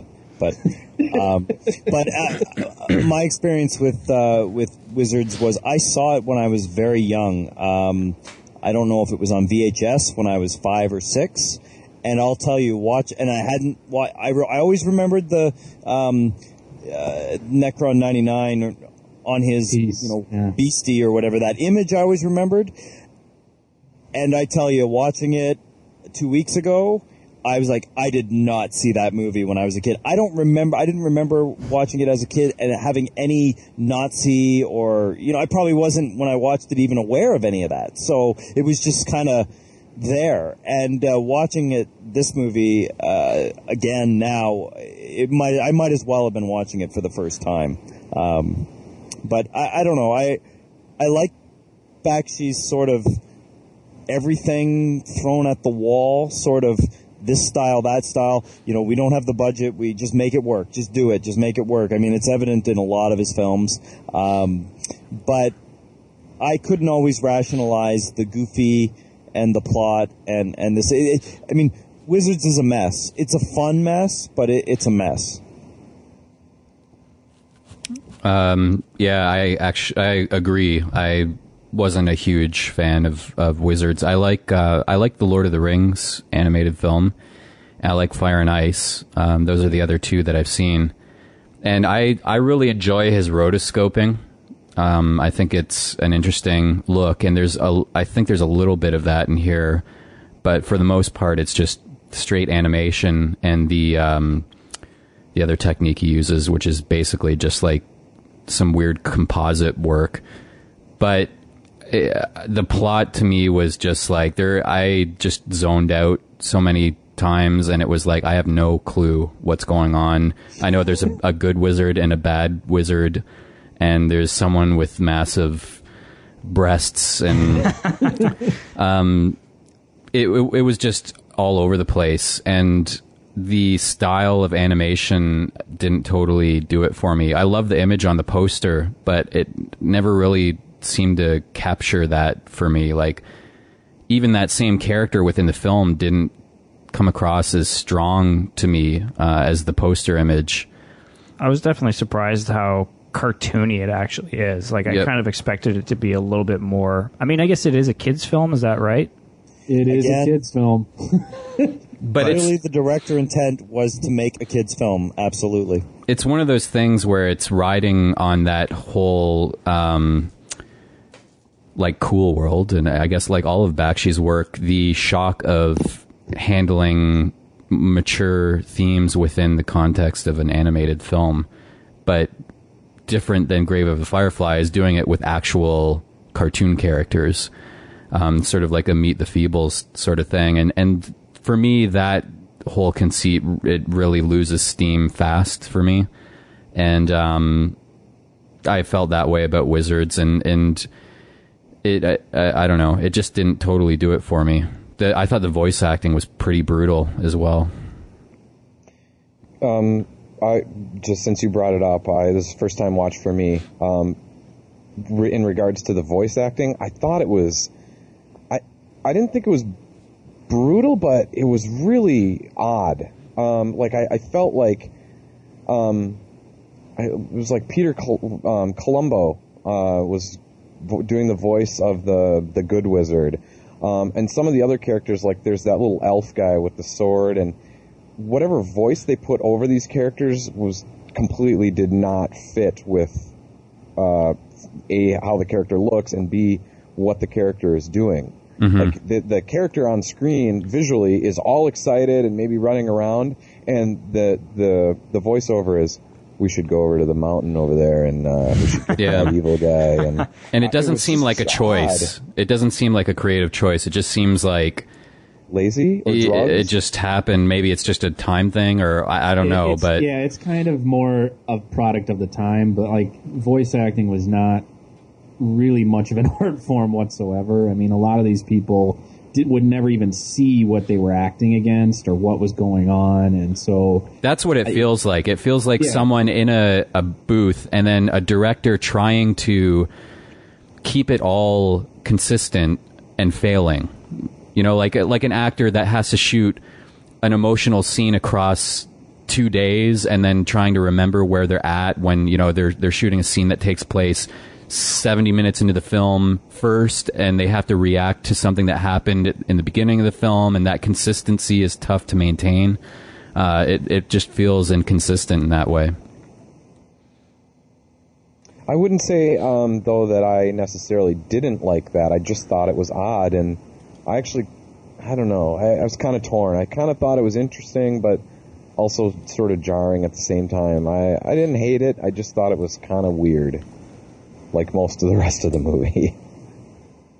Uh, Anthony, Yeah, in the '90s, like '93, when I was like three or four, I I saw this film a couple of times. They broadcasted a lot in uh, American, uh, Mexican television, but I didn't really remember much of it. I only remember like the image, like the red robot. Like I really remember that, and I forgot the title of the film. So it wasn't like until like a couple of years ago that I realized, oh, it's Wizard. Upon watching it now, it's a complete mess. It's not even a fun mess. Where to begin? Uh, I don't even think it's a children's. How is this a children's film? The fairy, they show the fairy. It doesn't know if it wants to be an adult film or ha- wants to be a children's film, and it doesn't do either one right. It's just a boring mess. It, it's like it's like watching a purple shit. You know, it's unique. i've i've witnessed that actually recently I, I actually like the mix of um, where you can't put your finger on whether it's an adult or a child. I think that's Bakshi's biggest strength, and I, I think the animation maybe suffers from not, you know, from be, being a little bit sort of simple at times. When I wish, because the movie is dealing with some complicated things, and I don't like when it's simplified. I, I'm like Jay. I prefer the rotoscope style look when he when he brings that in, but.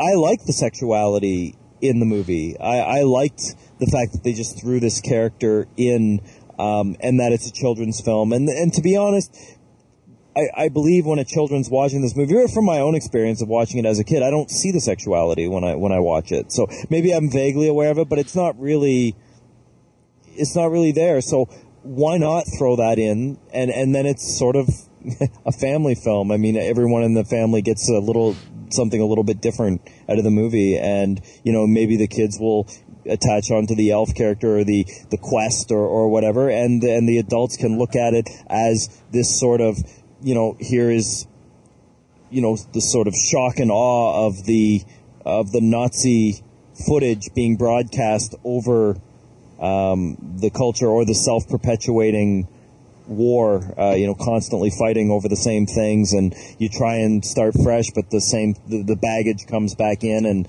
and starts it up. I think it's very telling that the wizard ends the war by basically doing the most within the framework of the movie, the most morally reprehensible thing. He he doesn't use like the fairies or the magic or anything. He just whips out a gun and blows the guy away with his own technology and and uh, um, in a way, I think that, that that says something about the failure of, of being able to resolve things. Is that it just comes down to the damn end justifies the means, which I, I don't think is you know, if you really want to take the moral high ground, that's that's not fair. And uh, the movie doesn't really sweat it too much, but that's what I got out of it watching it. Kurt, will you let your children watch this film? Yeah, I would totally let my kids watch this one. I, I would be more inclined to let my kids watch something like uh, Wizards um, than I would uh, Grave of the Fireflies because I know in in Wizards the kids would just take in the spectacle of Wizards, whereas Grave of the Fireflies, you know, every time a a scene is lingered on and characters die slowly or, or deal with something slowly, the kids would be um, would be very um, affected by it. Whereas Wizards is, is a constant um, it's it's it's sort of a bit of an ADHD um, or ADD, whatever the thing is. Um, it's just more, you don't really have time to think about, I think as a child, you wouldn't have time to think about a lot of things in Wizards because it's just on to the next thing. I, I, found Wizards many times played like a collection of sketches rather I felt that too. It was, it wasn't yeah. very cohesive. Yeah, and I, I would agree with that. It, do, it definitely feels like that. I mean, there, the whole thing about the Fritz dying, I mean, that is a blatant sketch that they included in there simply so Bakshi could take a shot at Robert Crumb. I mean, that's all that w- that had no other purpose to the film other than that, it just to be a, a cheap shot.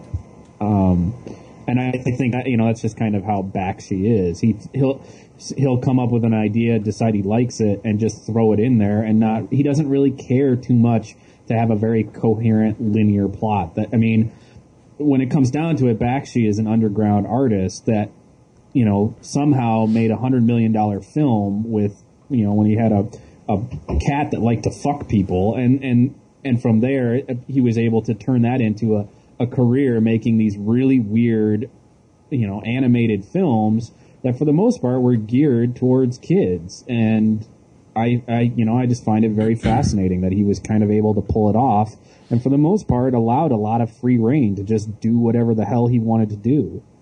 Did anyone watch the uh, extras on the DVD? I started watching the interview with Bakshi, and um, he didn't specifically talk too much about Wizards. He more talked about his career and how he went to school and stuff. I kind of got bored with it. I didn't. Well, I didn't watch anything else. If you stick it out, he goes into uh, like later on when he really is talking about wizards, and he and he's really talking about what Matt said. He, he's far he doesn't want it.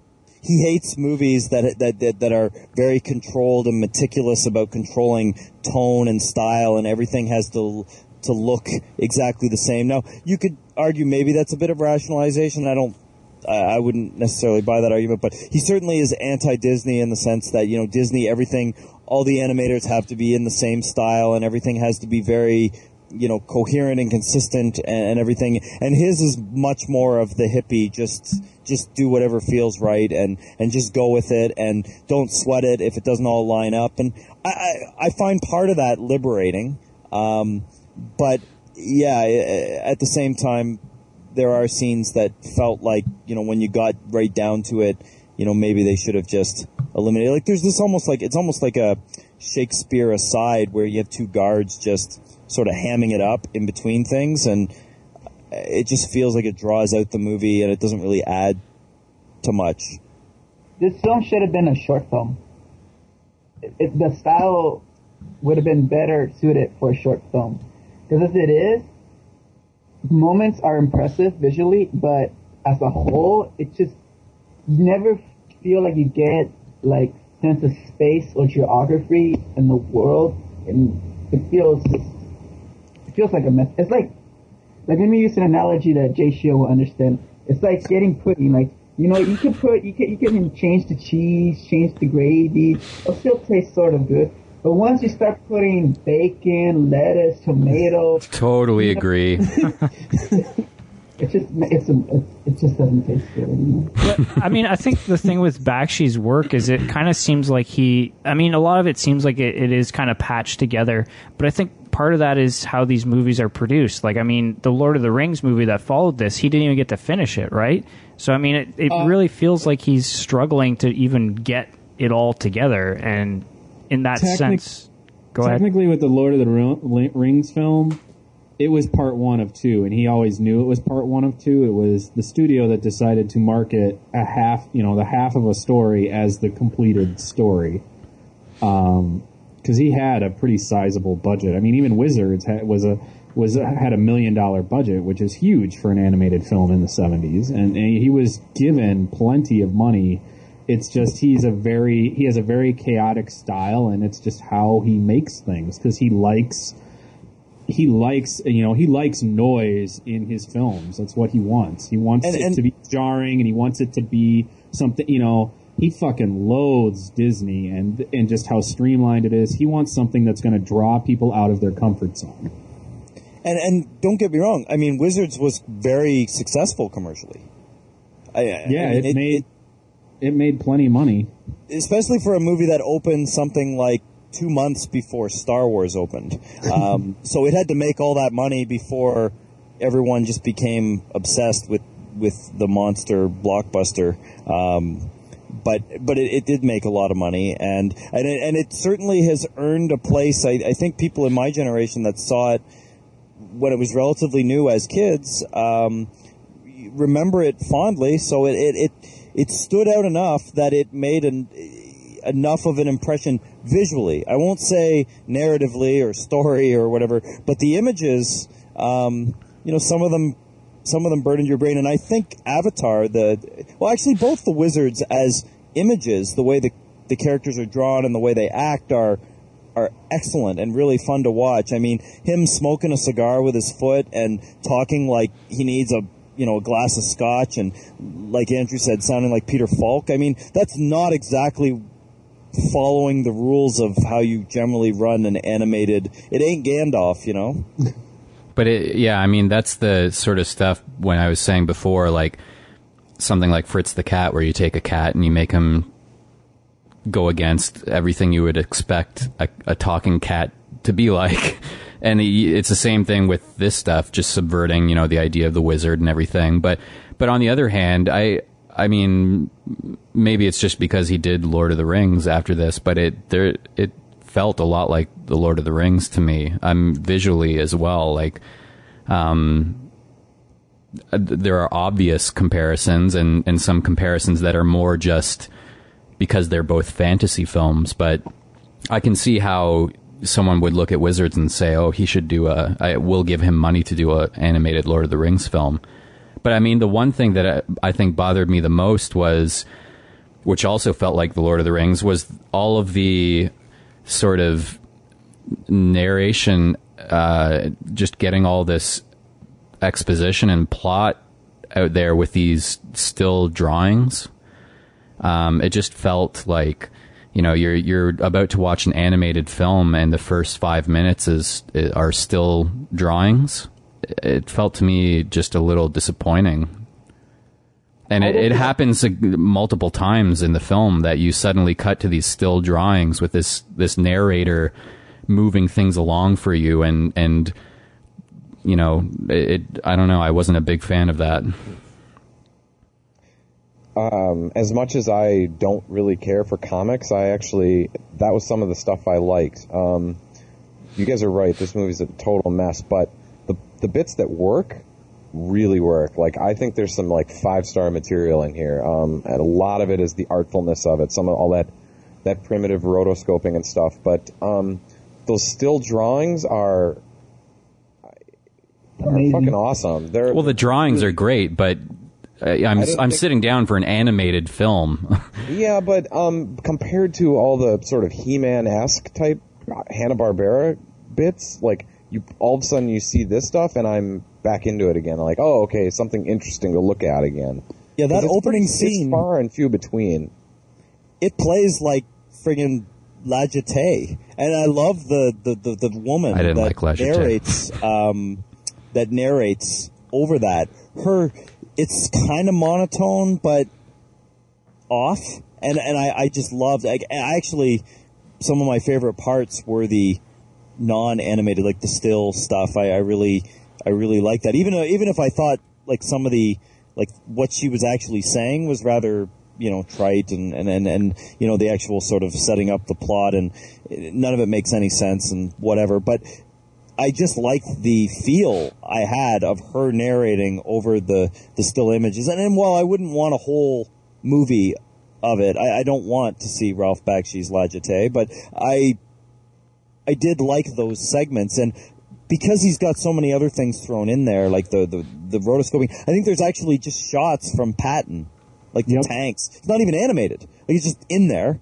Um, and that sort of, we're just gonna, it's like a collage. And, and very few filmmakers make films with collage. The only other filmmaker I can think of would be uh, Cory McAbee, the American astronaut Stingray Sam. He his films have a very collage heavy element, and it also does huge chunks of the movie with um, someone narrating over still frames to sort of patch the film together.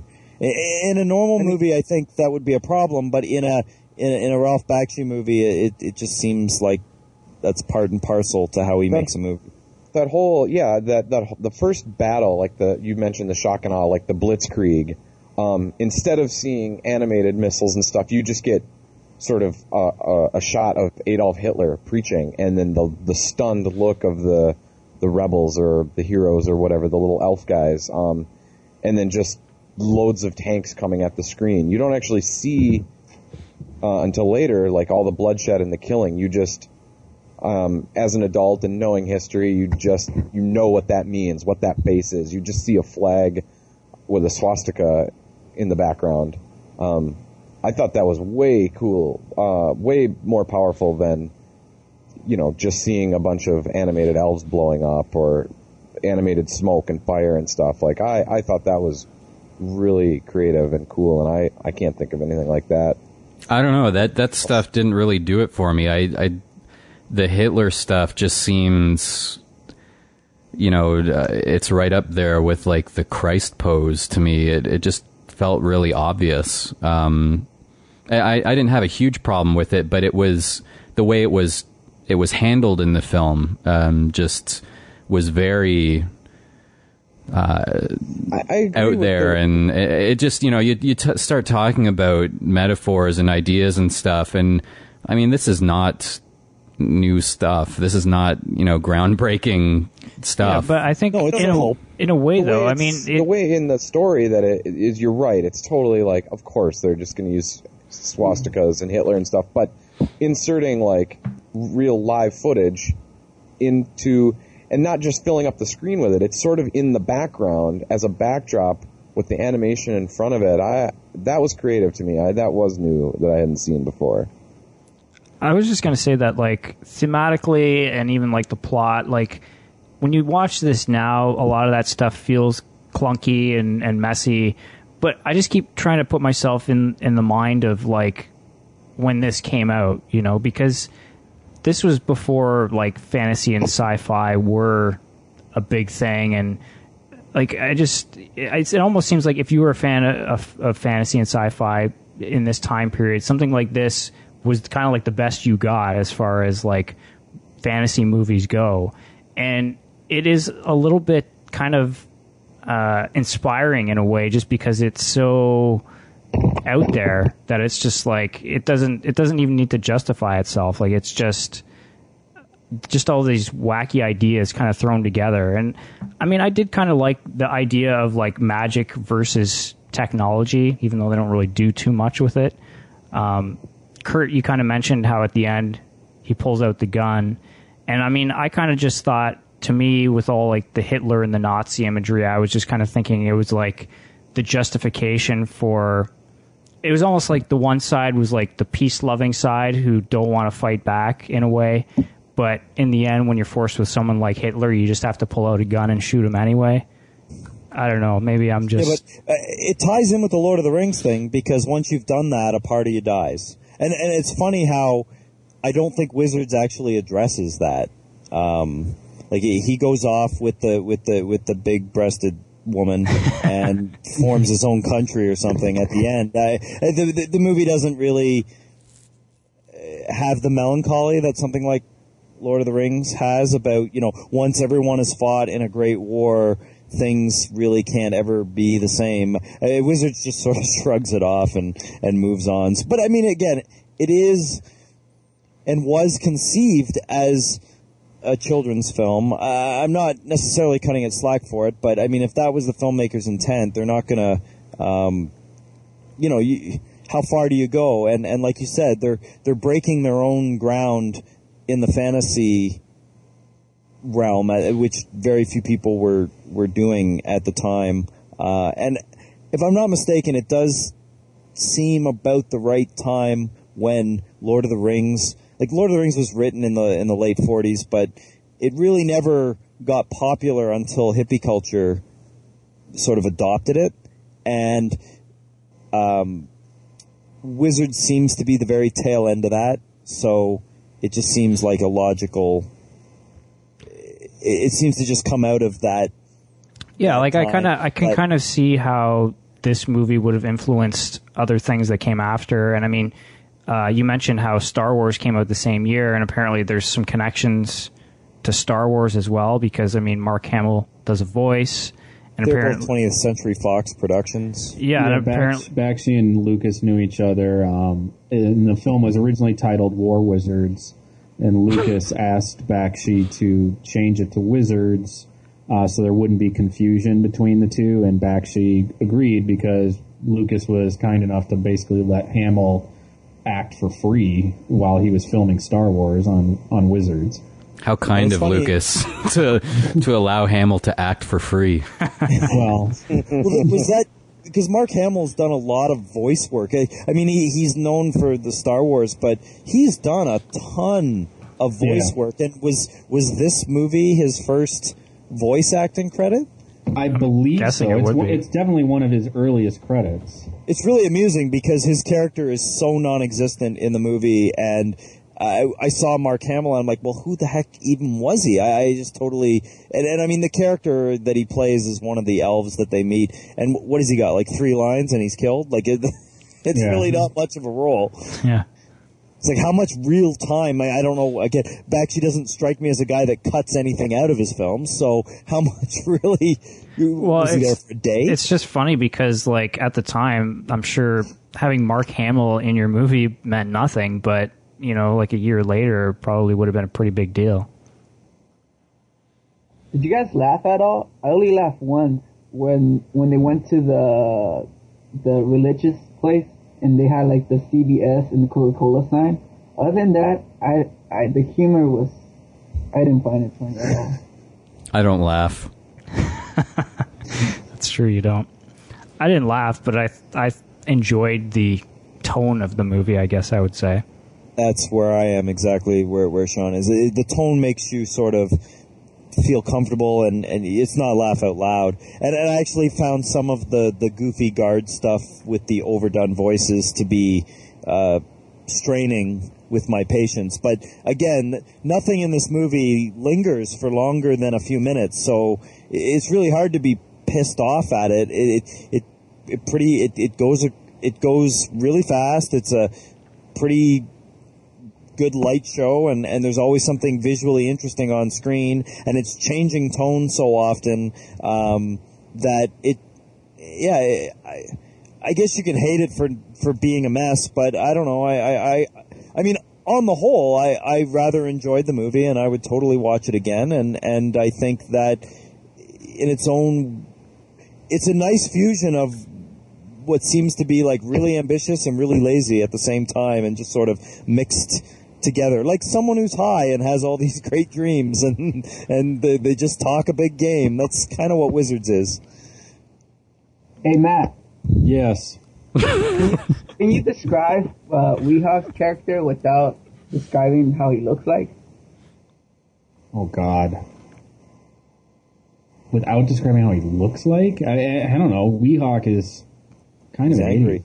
He's Yeah. angry. He- That's how He's- the, I felt the whole entire film. None of the characters, the character, the character development in this film, or I don't really care. I hated the main. I hated Avatar. What? I'm not a douche. That's Amazing. Oh, I thought you were talking about James Cameron's Avatar. But he was like a boring douche. He wasn't like Robert Downey Jr. where he, like made you laugh or anything. He was just That's what's cool, man. He's a flawed hero.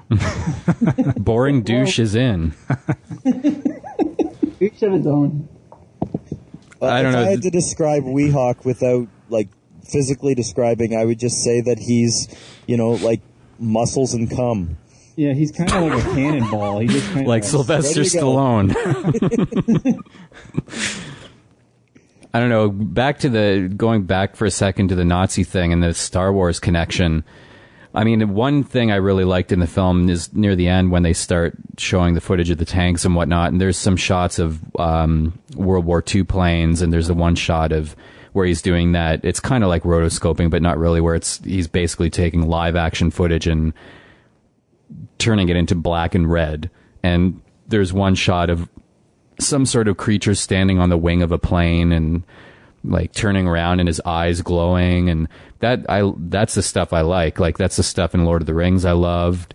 Um, and that's the stuff I like in, in Fire and Ice. But I think it would have been uh, I I would have enjoyed it a little more if if that was the the Nazi connection, just the kind of visual hints towards the Third Reich and and whatnot. And I think that's where Star Wars, you know, a connection there. I, I think George Lucas did it well in Star Wars with the costuming of the Empire and and kind of just subtly, well, maybe not so subtly, suggesting the Nazis with with the Empire Yeah, that's true. without I- having Darth Vader projecting footage of Hitler and being like, "This is where we got the idea for our costumes." Well, it's it's funny because See.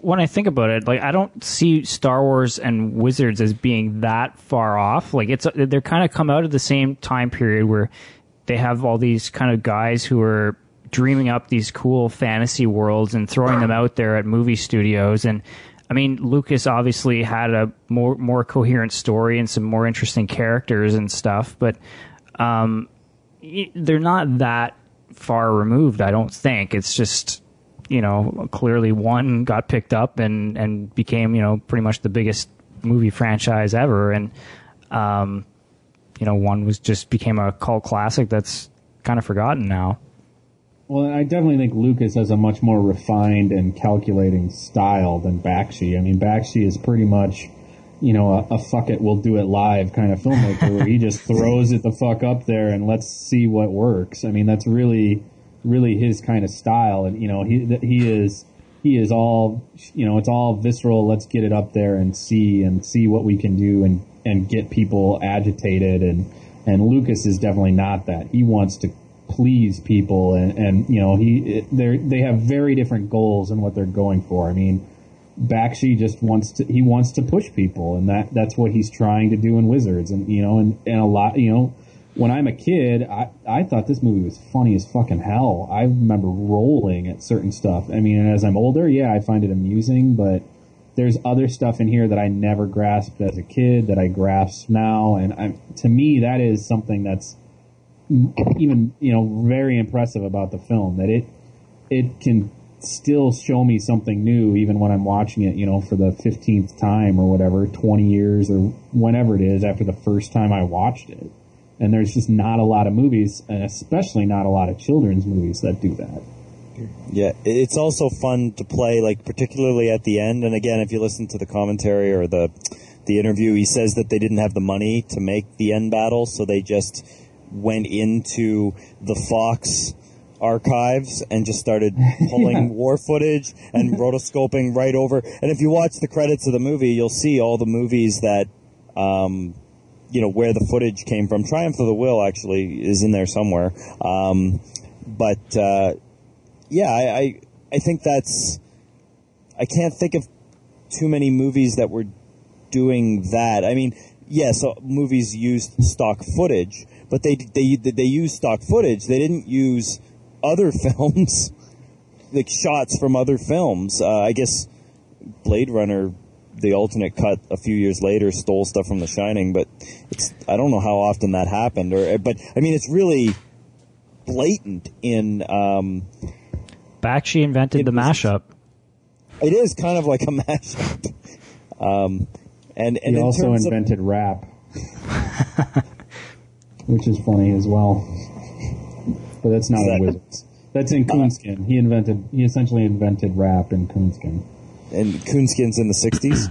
Uh, no, it was it was the year before that he wrote it, where he he had uh, he wrote the opening song that's sung by uh, Scatman Crothers, and it's it's essentially a rap, is what it is, and it's one of the first ones that's Well, ever Wasn't existed. Scatman Crothers like more known as a musician than a actor anyway? And didn't he do rap stuff as well? Well, he did scatting. Just think of all these hip hop artists who don't realize that their music was invited invented by a white animator in the seventies. A curmudgeon Jew. Hippie. Yeah. So I think the big, oh, go ahead. no, no, go ahead. I think the biggest problem I have with the film is that the premise, just looking at the premise, it sounds like so interesting about how it takes place after the apocalypse brought upon by technology, and now there's magic, and then technologies, and like that premise is awesome. The execution of that premise let me down. It's almost non-existent. Yeah, that's a good point. I mean, that is kind of a cool idea, but you never, it's never like you're in a post apocalyptic world. You're basically in a fantasy world. Well, again, it's a it's a bunch of guys a little bit stoned, going, "Wouldn't it be fucking great?" And and and and that and then you know when they finally get down to brass tacks and actually make the movie, it doesn't quite all completely come together. But um, yeah, and you wonder with Bakshi how much of it is artistic intent and how much of it is rationalization. I, I don't really know. I, I I don't know how to. Well, in regards to the coherent, you know, style of his filmmaking, I mean, I, I would I would say Fire and Ice is fairly coherent, and even the Lord of the Rings. I mean, he uses different techniques, but it's not totally all over the place. So is Fritz the Cat is consistent as well. I mean, uh, some of those though. I mean, Lord of the Rings. Obviously, he's following someone else's story. I don't know about Fire and Ice. I haven't seen it, but well, Fire and Ice, he's following someone else's art style too, but I mean, he's still the filmmaker. Fritz the Cat, he's following someone else's material. yeah. Um, so I mean, that's like four films out of his filmography. So it, Yeah, except American Pop is very, you know, is is all over the place. Coonskin is, um, Wizards is. I mean, I'd say most of the movies that he wrote and directed are very similar to this, where they're aggressive and very scattershot. Scattershot's a good word. So I just want to bring up that um, apparently uh, there's been talk that there's a Wizards sequel on the way. Are you aware of this, Matt? So Supposedly, Wizards is part of a trilogy, but it was just never see, totally like Star Wars. Totally. yeah, I'm sure it was like you know, he, and he's found a way to make it into nine films, and hopefully there'll be some sort of frog creature that you know talks like a Jamaican, and Actually, he would fit Invents right rap. in to Bakshi's world. So, but I mean, I guess uh, my question about that would be like, what the heck would a Wizard sequel look like nowadays? Like, will this ever happen? I I, I just can't even. I thought I'm gonna Cool World killed Bakshi's will to make movies for anyone, didn't it? Like he was so Yeah. disillusioned and angry, and uh, I, I mean, yeah, he got fucked on. the stuff that happens to Terry Gilliam uh, is like you know, like i- i- is is like is like cupcakes compared to what hell he brought upon himself in the Battle of Cool World. So Yeah, I, I don't know if people know what the story of Cool World, but essentially, Cool World was originally going to be about a man, a cartoonist who has sex with a cartoon, and ha- and they have a baby that's half man and half cartoon, and he abandons the baby, and the baby comes to the real world to try and kill his dad. Unbeknownst to Bakshi, while he has already made this script and is already storyboarding it, the son of the head of MGM or whoever, whatever studio it was, decides to just make his own script and write it, and the studio head decides to back that and basically threatens to sue Bakshi and take him for everything's worth if he does not make this movie. And then at that point, then they also force in Kim Basinger onto the project and a couple others. And Basinger at that Basinger at that point was a fairly big name star, so she starts also doing rewrites, and it turns into one giant clusterfuck. And then, and that was made in like '92, and Bakshi pretty much swore off making movies after that. I would hope, though, if he did do a Wizard sequel, or if someone did a Wizard sequel, they would have the guts to to keep the collage, chaotic style, and not, you know, make it a clean, clear movie. I, I well, I he, yeah, he he mixes mediums in his in a lot of his movies. He does it in Cool World. He does it, in, you know, and he uses rotoscoping a lot. And I, I would be really surprised if he didn't. I think I, I I'd be I'd be fascinated to see a, a, a Ralph Bakshi film nowadays. I, I would be really fascinated to see it. Um, I have no idea if it would feel the same as Wizards or if it would feel like a an actual honest to god sequel, but I, I would I would love to see another movie from him. I would love to see another film, but for someone else to write it and then he could do the animation. Yeah, apparently it's Main Street Pictures is the people who are making it, and it's part of a deal that was also uh, Seth MacFarlane's Cavalcade of Cartoon Comedy was also part of the same deal or something. But uh, he is ba- Bakshi himself is involved. I don't know if he's directing it or what, but it was in 2008, so that's not that long ago. It's kind of I don't know, just seems pretty strange to me that it's even a possibility, but I'll believe it when I see it. yeah, me too. Not holding my breath. Yeah, I'm I'm not either. I would be stunned if if it ever shows up. Um, all right. So, um, any other thoughts on Wizards? Okay. I guess not. I, I guess I would make the argument Wizards is a movie I think people should at least watch and kind of decide for yourself whether or not you like it. I th- I think it's really hard for a movie like Wizards to kind of go off what other people say. It's it's such a weird and interesting and and unique film. It's just I, I just think people should really just give it a shot and see if hey maybe you may you might like it you might hate it. It's it's certainly not a perfect film by any means. There's there's all sorts of problems with it, but like I said, I'm- this is this is a movie I just think is awesome. I, I just have so much fun with it.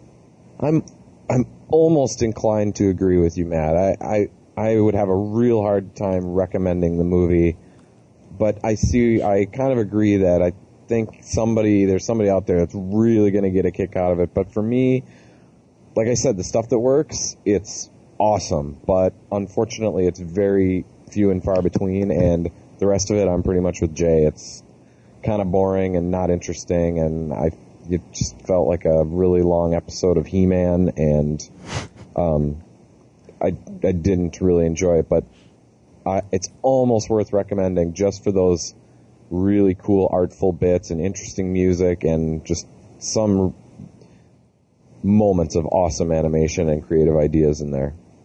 I, I on the whole like the movie. I, I think it's really fun. At 80 minutes, it's hardly a, a chore. I mean, it, it, it's it's it's busy and interesting, and I think full of creativity. Even if it isn't full of narrative coherence or you know sort of consistent vision, but that was never the vision to begin with. So I I, I enjoy it. I, I would certainly recommend it to people, and, I, and I, I'm I'm gonna sit down with my uh, son and watch it and see what he thinks of it.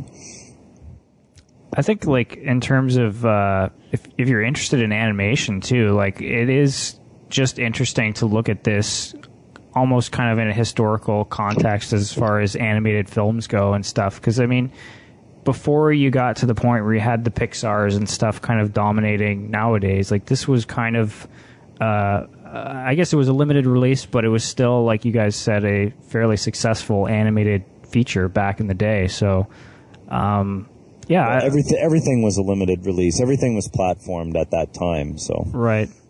So yeah, but I mean, I, I enjoyed it. I don't I don't know if we'll be watching it again anytime soon, but it was all right. I like the poster. The poster is pretty awesome. was a good the, poster. the poster, it is one of my all-time favorite posters. And the font I will leave- on the poster. I will And the use of negative space. no, sorry. Go ahead. one more time. Yeah, I will only recommend this film to people who really like animation and or people who do psychedelic drugs.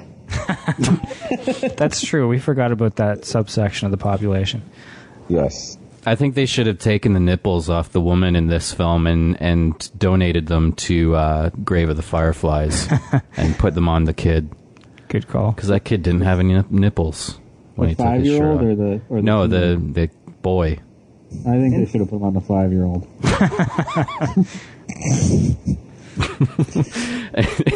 yeah, who's laughing now, Cheel?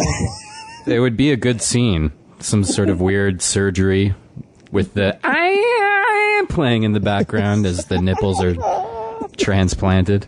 It's actually kind of what I expected from an anime film, to be honest. Yeah. It's like it's practically a cliche at this point. Really. I, I'm, I'm disappointed in your lack of creativity. All right. Well, I guess that wraps up our discussion of Wizards. And um, of course, we want to invite you guys to head over to movieclubpodcast.com and let us know your thoughts on both uh, Grave of the Fireflies and Wizards.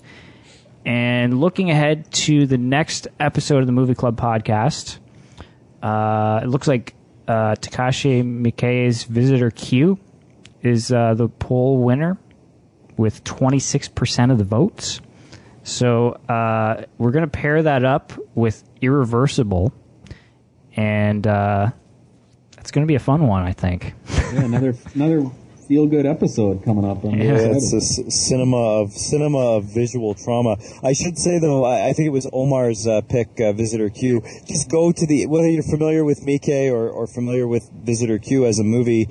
Um, go to the IMDb and just click the keywords on Visitor Q and just read the list of keywords in the movie. And there's no way that you would not want to watch Visitor Q after reading its list of keywords. I don't know about that. These transplanted nipples in the keywords. I believe it is. Nice. So, um, I guess any other uh, anybody want to plug any websites or anything like that? I mean, all our sites are in the sidebar of movieclubpodcast.com, but uh, I'm thinking specifically, Anthony, do you have uh, any anywhere people can go to check out any of your thoughts on movies? Nope, I just want to say hi to Hendrik. Nice. It's the whole reason for Anthony to come onto the show. I'd like to drop a little plug um, for one of my websites, jcheel.com. Just go there, and, and we've got a great selection of uh, handmade purses and jewelry, and um, pretty much anything that you need fashion wise, you can find at www.jcheel.com. Great. Um, so also don't forget to vote for the poll for the next episode, um, which I guess would be what episode number twenty-one. This is nineteen, yeah. So uh, so yeah, so that'll be up in the next. Uh, well, by the time you hear this podcast, it'll be up on the site. So I guess that's about it. Uh, thanks everyone for listening, and uh, we'll see you next time right here on the Movie Club podcast.